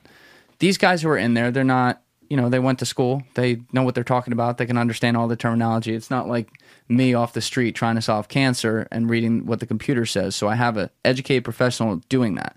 But now we're talking about putting in the hands of educated professionals in this way technology that can do their job that can help them make decisions at exponential quicker speeds and therefore understand things much sooner so they are then going to have that much higher level of a human intelligence and when you extrapolate that across the population at all different levels we're going to have unknowns amount of, te- of intelligence that we didn't have a year before that even Well, I look at it slightly differently. Uh, think of a carpenter and a hammer. Does the hammer make the cow- carpenter smarter? No. But does it increase the power of the carpenter? Yes, vastly increase the power of a carpenter. So when carpenters first encountered hammers, they realized that some of them are going to be out of a job. Carpenters who do not use hammers are out of a job. Carpenters who do use hammers have mm. infinite job possibilities. And so, in the same way with quantum computers, quantum computers is nothing but a hammer. And those that you know how, know how to use it properly will survive, will flourish, will create new avenues of research, new products. Those that don't will be unemployed. Yeah, such. I mean, you have to be able to adjust. I mean, that's that's that's another form of evolution right there. But you had the final chapter in your book titled, I think it was like "The World in 2050." And I thought that was curious because that's not long from now. Mm-hmm. Like I've, I've been yeah. thinking at the end of a book like this, you were talking in the 100 and 200 year increments on a lot of other things. Mm-hmm. I would mm-hmm. think you would go that far ahead. Why did you only go to 2050 with that? Uh, well, because when you start to go further out into the future, of course, things get hazier, mm-hmm. and um, the, a lot of the a lot of the advances in quantum technology are going to happen very soon, very rapidly. In, a, in about 10 years' time, we hope to have, well, already quantum computers are being sold. Okay. There's a Canadian company that already sold, sells um, quantum computers, not as powerful as the ones that are being experimented with uh, by Google and IBM. But yeah, they're, they're putting them on the market now. And so this is something that is going to happen fairly soon. And so that's why I didn't want to go too far in the future. If you want to know that, get a copy of my other book where I do take you 100 years into the future. Yeah, we'll put those links in the description, by the way, so you can check out the new book. I think this episode's coming out right around when it's going to drop, but either way, the pre-link order will be there. But in in your writings in your life, you've obviously focused on the same range of topics. It just keeps on getting more complex because we are predicting the future a little better with with more information as it goes on. But you know, I just kind of wonder, like, when you look on on your own life now, and having put in decades and decades and decades as a physicist and you know you came up with string theory now like 5 decades ago it's it's a long time to put into the game. Do you ever worry about your work being wrong or proven wrong? Or is that precisely why you want to put the work out so that it can be proven wrong? Well i think the latter more than the former in the sense that to err is human. I mean we will make mistakes technology moves in directions that are unforeseen. But once the basic laws are understood, then the predictions start to become more and more accurate. That is, when the quantum theory was discovered in 1925, all of a sudden the consequences of that could be could be seen foreseen in a much more clear way. Before that, before 1925, everything was magic. Okay, anything that that violated Newton's laws of motion were considered crazy and magical and mystical. After 1925, all of a sudden we could dream about lasers and and transistors and space programs and telecommunications and the internet. We could dream about all these things. So now we we do have the quantum theory, and so now we can make predictions that are going to be wrong, but predictions that are going to be much more truer to reality because of the fact that they're grounded in the quantum theory. And we think that quantum theory, at least for our, our way of looking at things, is the final theory. Uh, we're not going to use the unified field theory in our daily lives anytime soon.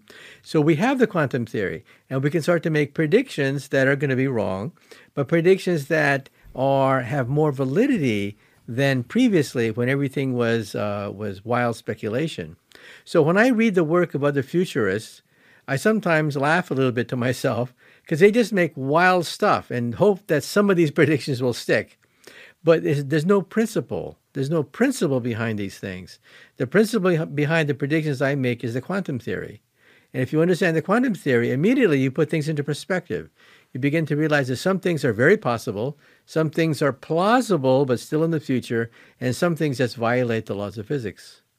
Well, you also seem to have a, a fairly optimistic view of things. You don't come out here and scream doom and gloom. It, you seem to speak from a way as a as a theoretical physicist of the possibilities of what we're going to be able to do, which I love. But to go to the other side for a minute, how could this go wrong? And what would happen? Could we destroy the human race in the next hundred years if if we make certain decisions? Like like how bad could it get?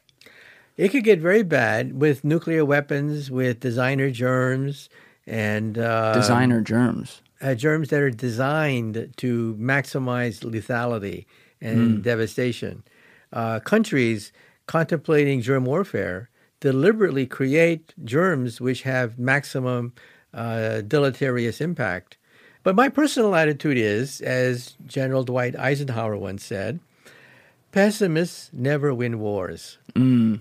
You can bellyache as much as you want. Bellyaching is for free, but it's not going to get you anywhere. You're not going to be able to build new things, create new empires, create new sources of wealth and prosperity just by bellyaching. No, you have to put your your um, nose to the grindstone and begin to think about what ways to harness this technology for the benefit of all humanity. Mm. And that requires you to become optimistic.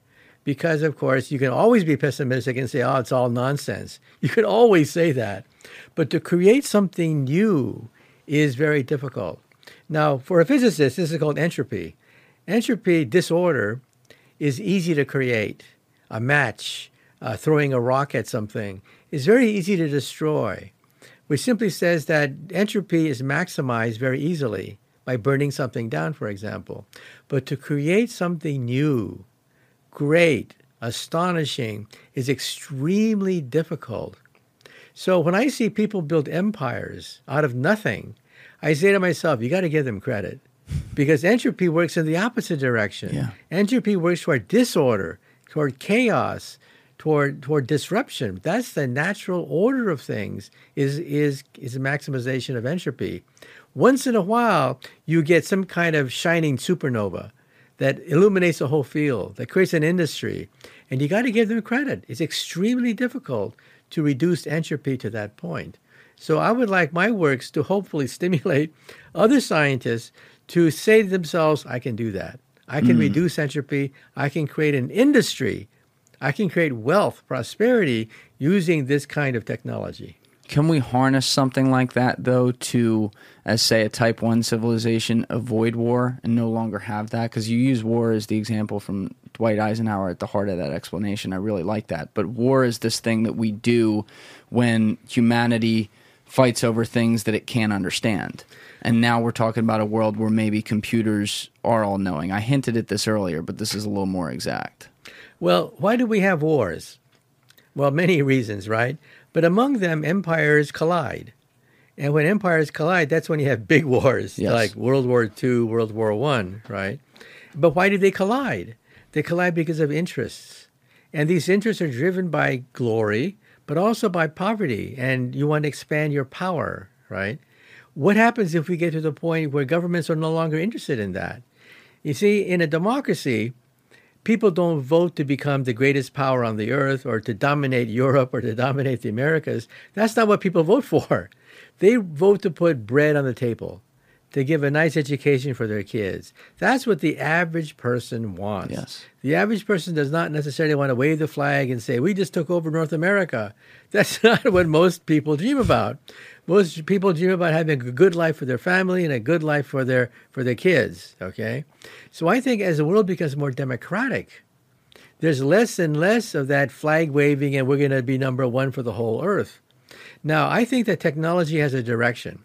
I disagree with many of my friends who they say that technology is amoral. It's a hmm. double edged sword. One side cuts against ignorance, poverty, disease, but the other side cuts against people. That's just the, na- the way nature is. I tend to take a different point of view.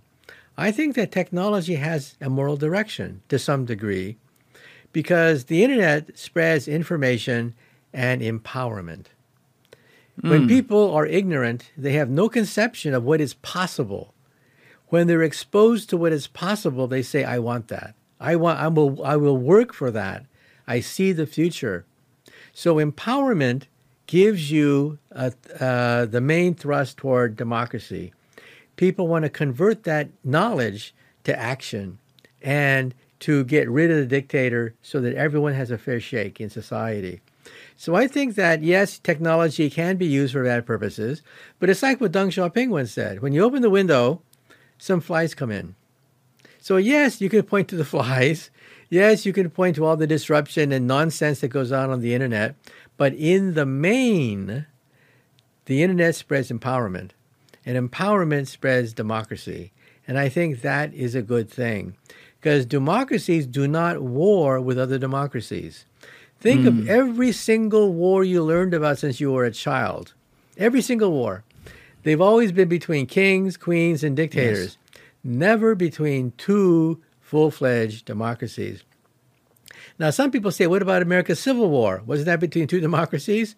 Well, not really. The South was not really a democracy, it was a Right. slaveocracy. Right. But two democracies have never warred with each other because the average person inside each democracy says, What's in it for me and my family? I mean, why am I going to sacrifice my kids for the king? Right? So I think that technology in the main has a direction. And I also think that the smallest unit of history is the decade. And people sometimes say, well, what about this war? What about that? When you look at life decade by decade, not year by year, but decade by decade, you see the enormous sweep of history in the direction of democracy. You realize that 100 years ago, we would be talking about kings and queens and all that kind of nonsense that goes with monarchies, right? We don't talk about them anymore. Right. They're a joke, okay? We talk about them to gossip about their love life, but other than that, who cares, right? So what I'm saying is that as democracies develop decade by decade, there's less and less power to the kings and queens of old, and less and less power to that kind of thinking that we're going to be number one, we're going to dominate the world, and more and more thinking about what's in it for my family. How can I educate my kids? How can I put bread on the table? More and more people are going to be interested in that rather than putting the flag on the earth. And you're saying a morality and technology that you believe exists is what drives that. Yeah, I think as technology begins to develop, people realize, hey, I can use that. I can use that because it gives me power. Knowledge is power. And with the power, you want to do something with it. And empowerment comes a drive toward democracy when everyone wants to have a say in their future. That's why I say that the technology in the main has a direction. Of course, as I said, decade by decade, year by year, you can you can see all sorts of nonsense that seems to prove that I'm wrong. But decade by decade, over the decades now, you realize how far we have come. You realize that since World War II, the greatest movement of people has been toward the middle class. The greatest motion in history of Homo sapiens took place after World War II with China, India, and other countries attaining middle class status. It's never happened before in world history. And it's because, you know, knowledge is spreading throughout the world, and knowledge means empowerment. When you first said that, I may have misunderstood it. Like, I thought you were saying that technology itself, like as a being, is moral. And I'm like, well, wait a second. In order to have moral morals and be moral or immoral, you have to be sentient. You have to be able to feel and understand human emotion, for lack of a better way of putting it. But what it seems to me is that you're describing, when you say that, you're talking about technology being a vessel for morality. Technology is the ship that humans get on to ride, and it drives them overall, even when it has rough patches along the way, towards a more moral future. Yeah, that's right. It's a means toward a larger end. And the larger end is people want a better life, not for the king, Yeah. but a better life for themselves and their family and, and relatives, whatever, right? That's the goal, and the means toward the goal didn't exist before. But now we have the technology to make that dream come true. And we just saw what happened in China and India, where hundreds of millions of people, the largest motion in human history, attained middle class status. Why? Because of empowerment, because knowledge was spreading through the speed of the internet. And I think that's a good thing. Even in a place where, like, they don't, like in China, they don't have democracy, but there's still at least some spread of, of technology forcing that to happen where people come to the middle class. Yeah, and of course they, that means empowerment. Now remember that these people are seeing democracy for the first time, and mm. they're seeing wealth, middle class wealth for the first time, and they tend to thank the government for it. So they think it was the government that did everything.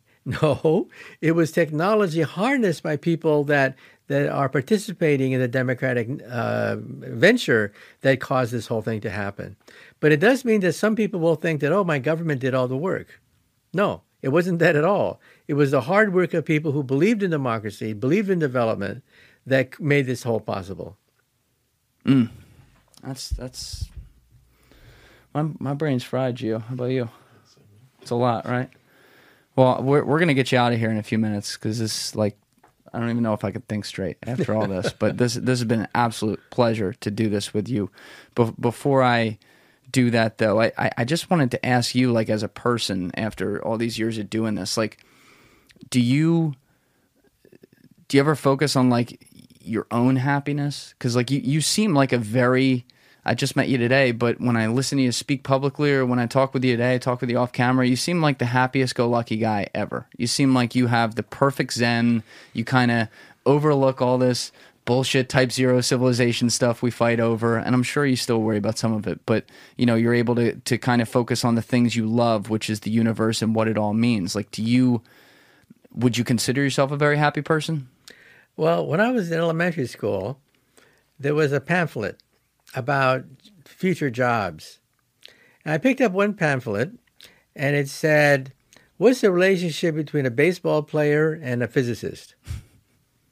And I said to myself, Well, that's that's a dumb question. I mean, there is no relationship between a physicist and a baseball player. And the answer to the pamphlet was no. They both get paid to do what they love. Hmm. And I said to myself, you mean I could get paid to be a scientist? I could get paid to be a physicist? People are going to pay me to be a physicist? to understand the universe and the laws of nature and to participate in the great march towards science? Yes, you can get paid to do that. And I said to myself, what a great idea. And then I realized that physicists have an advantage over baseball players because baseball players have a very short lifespan mm.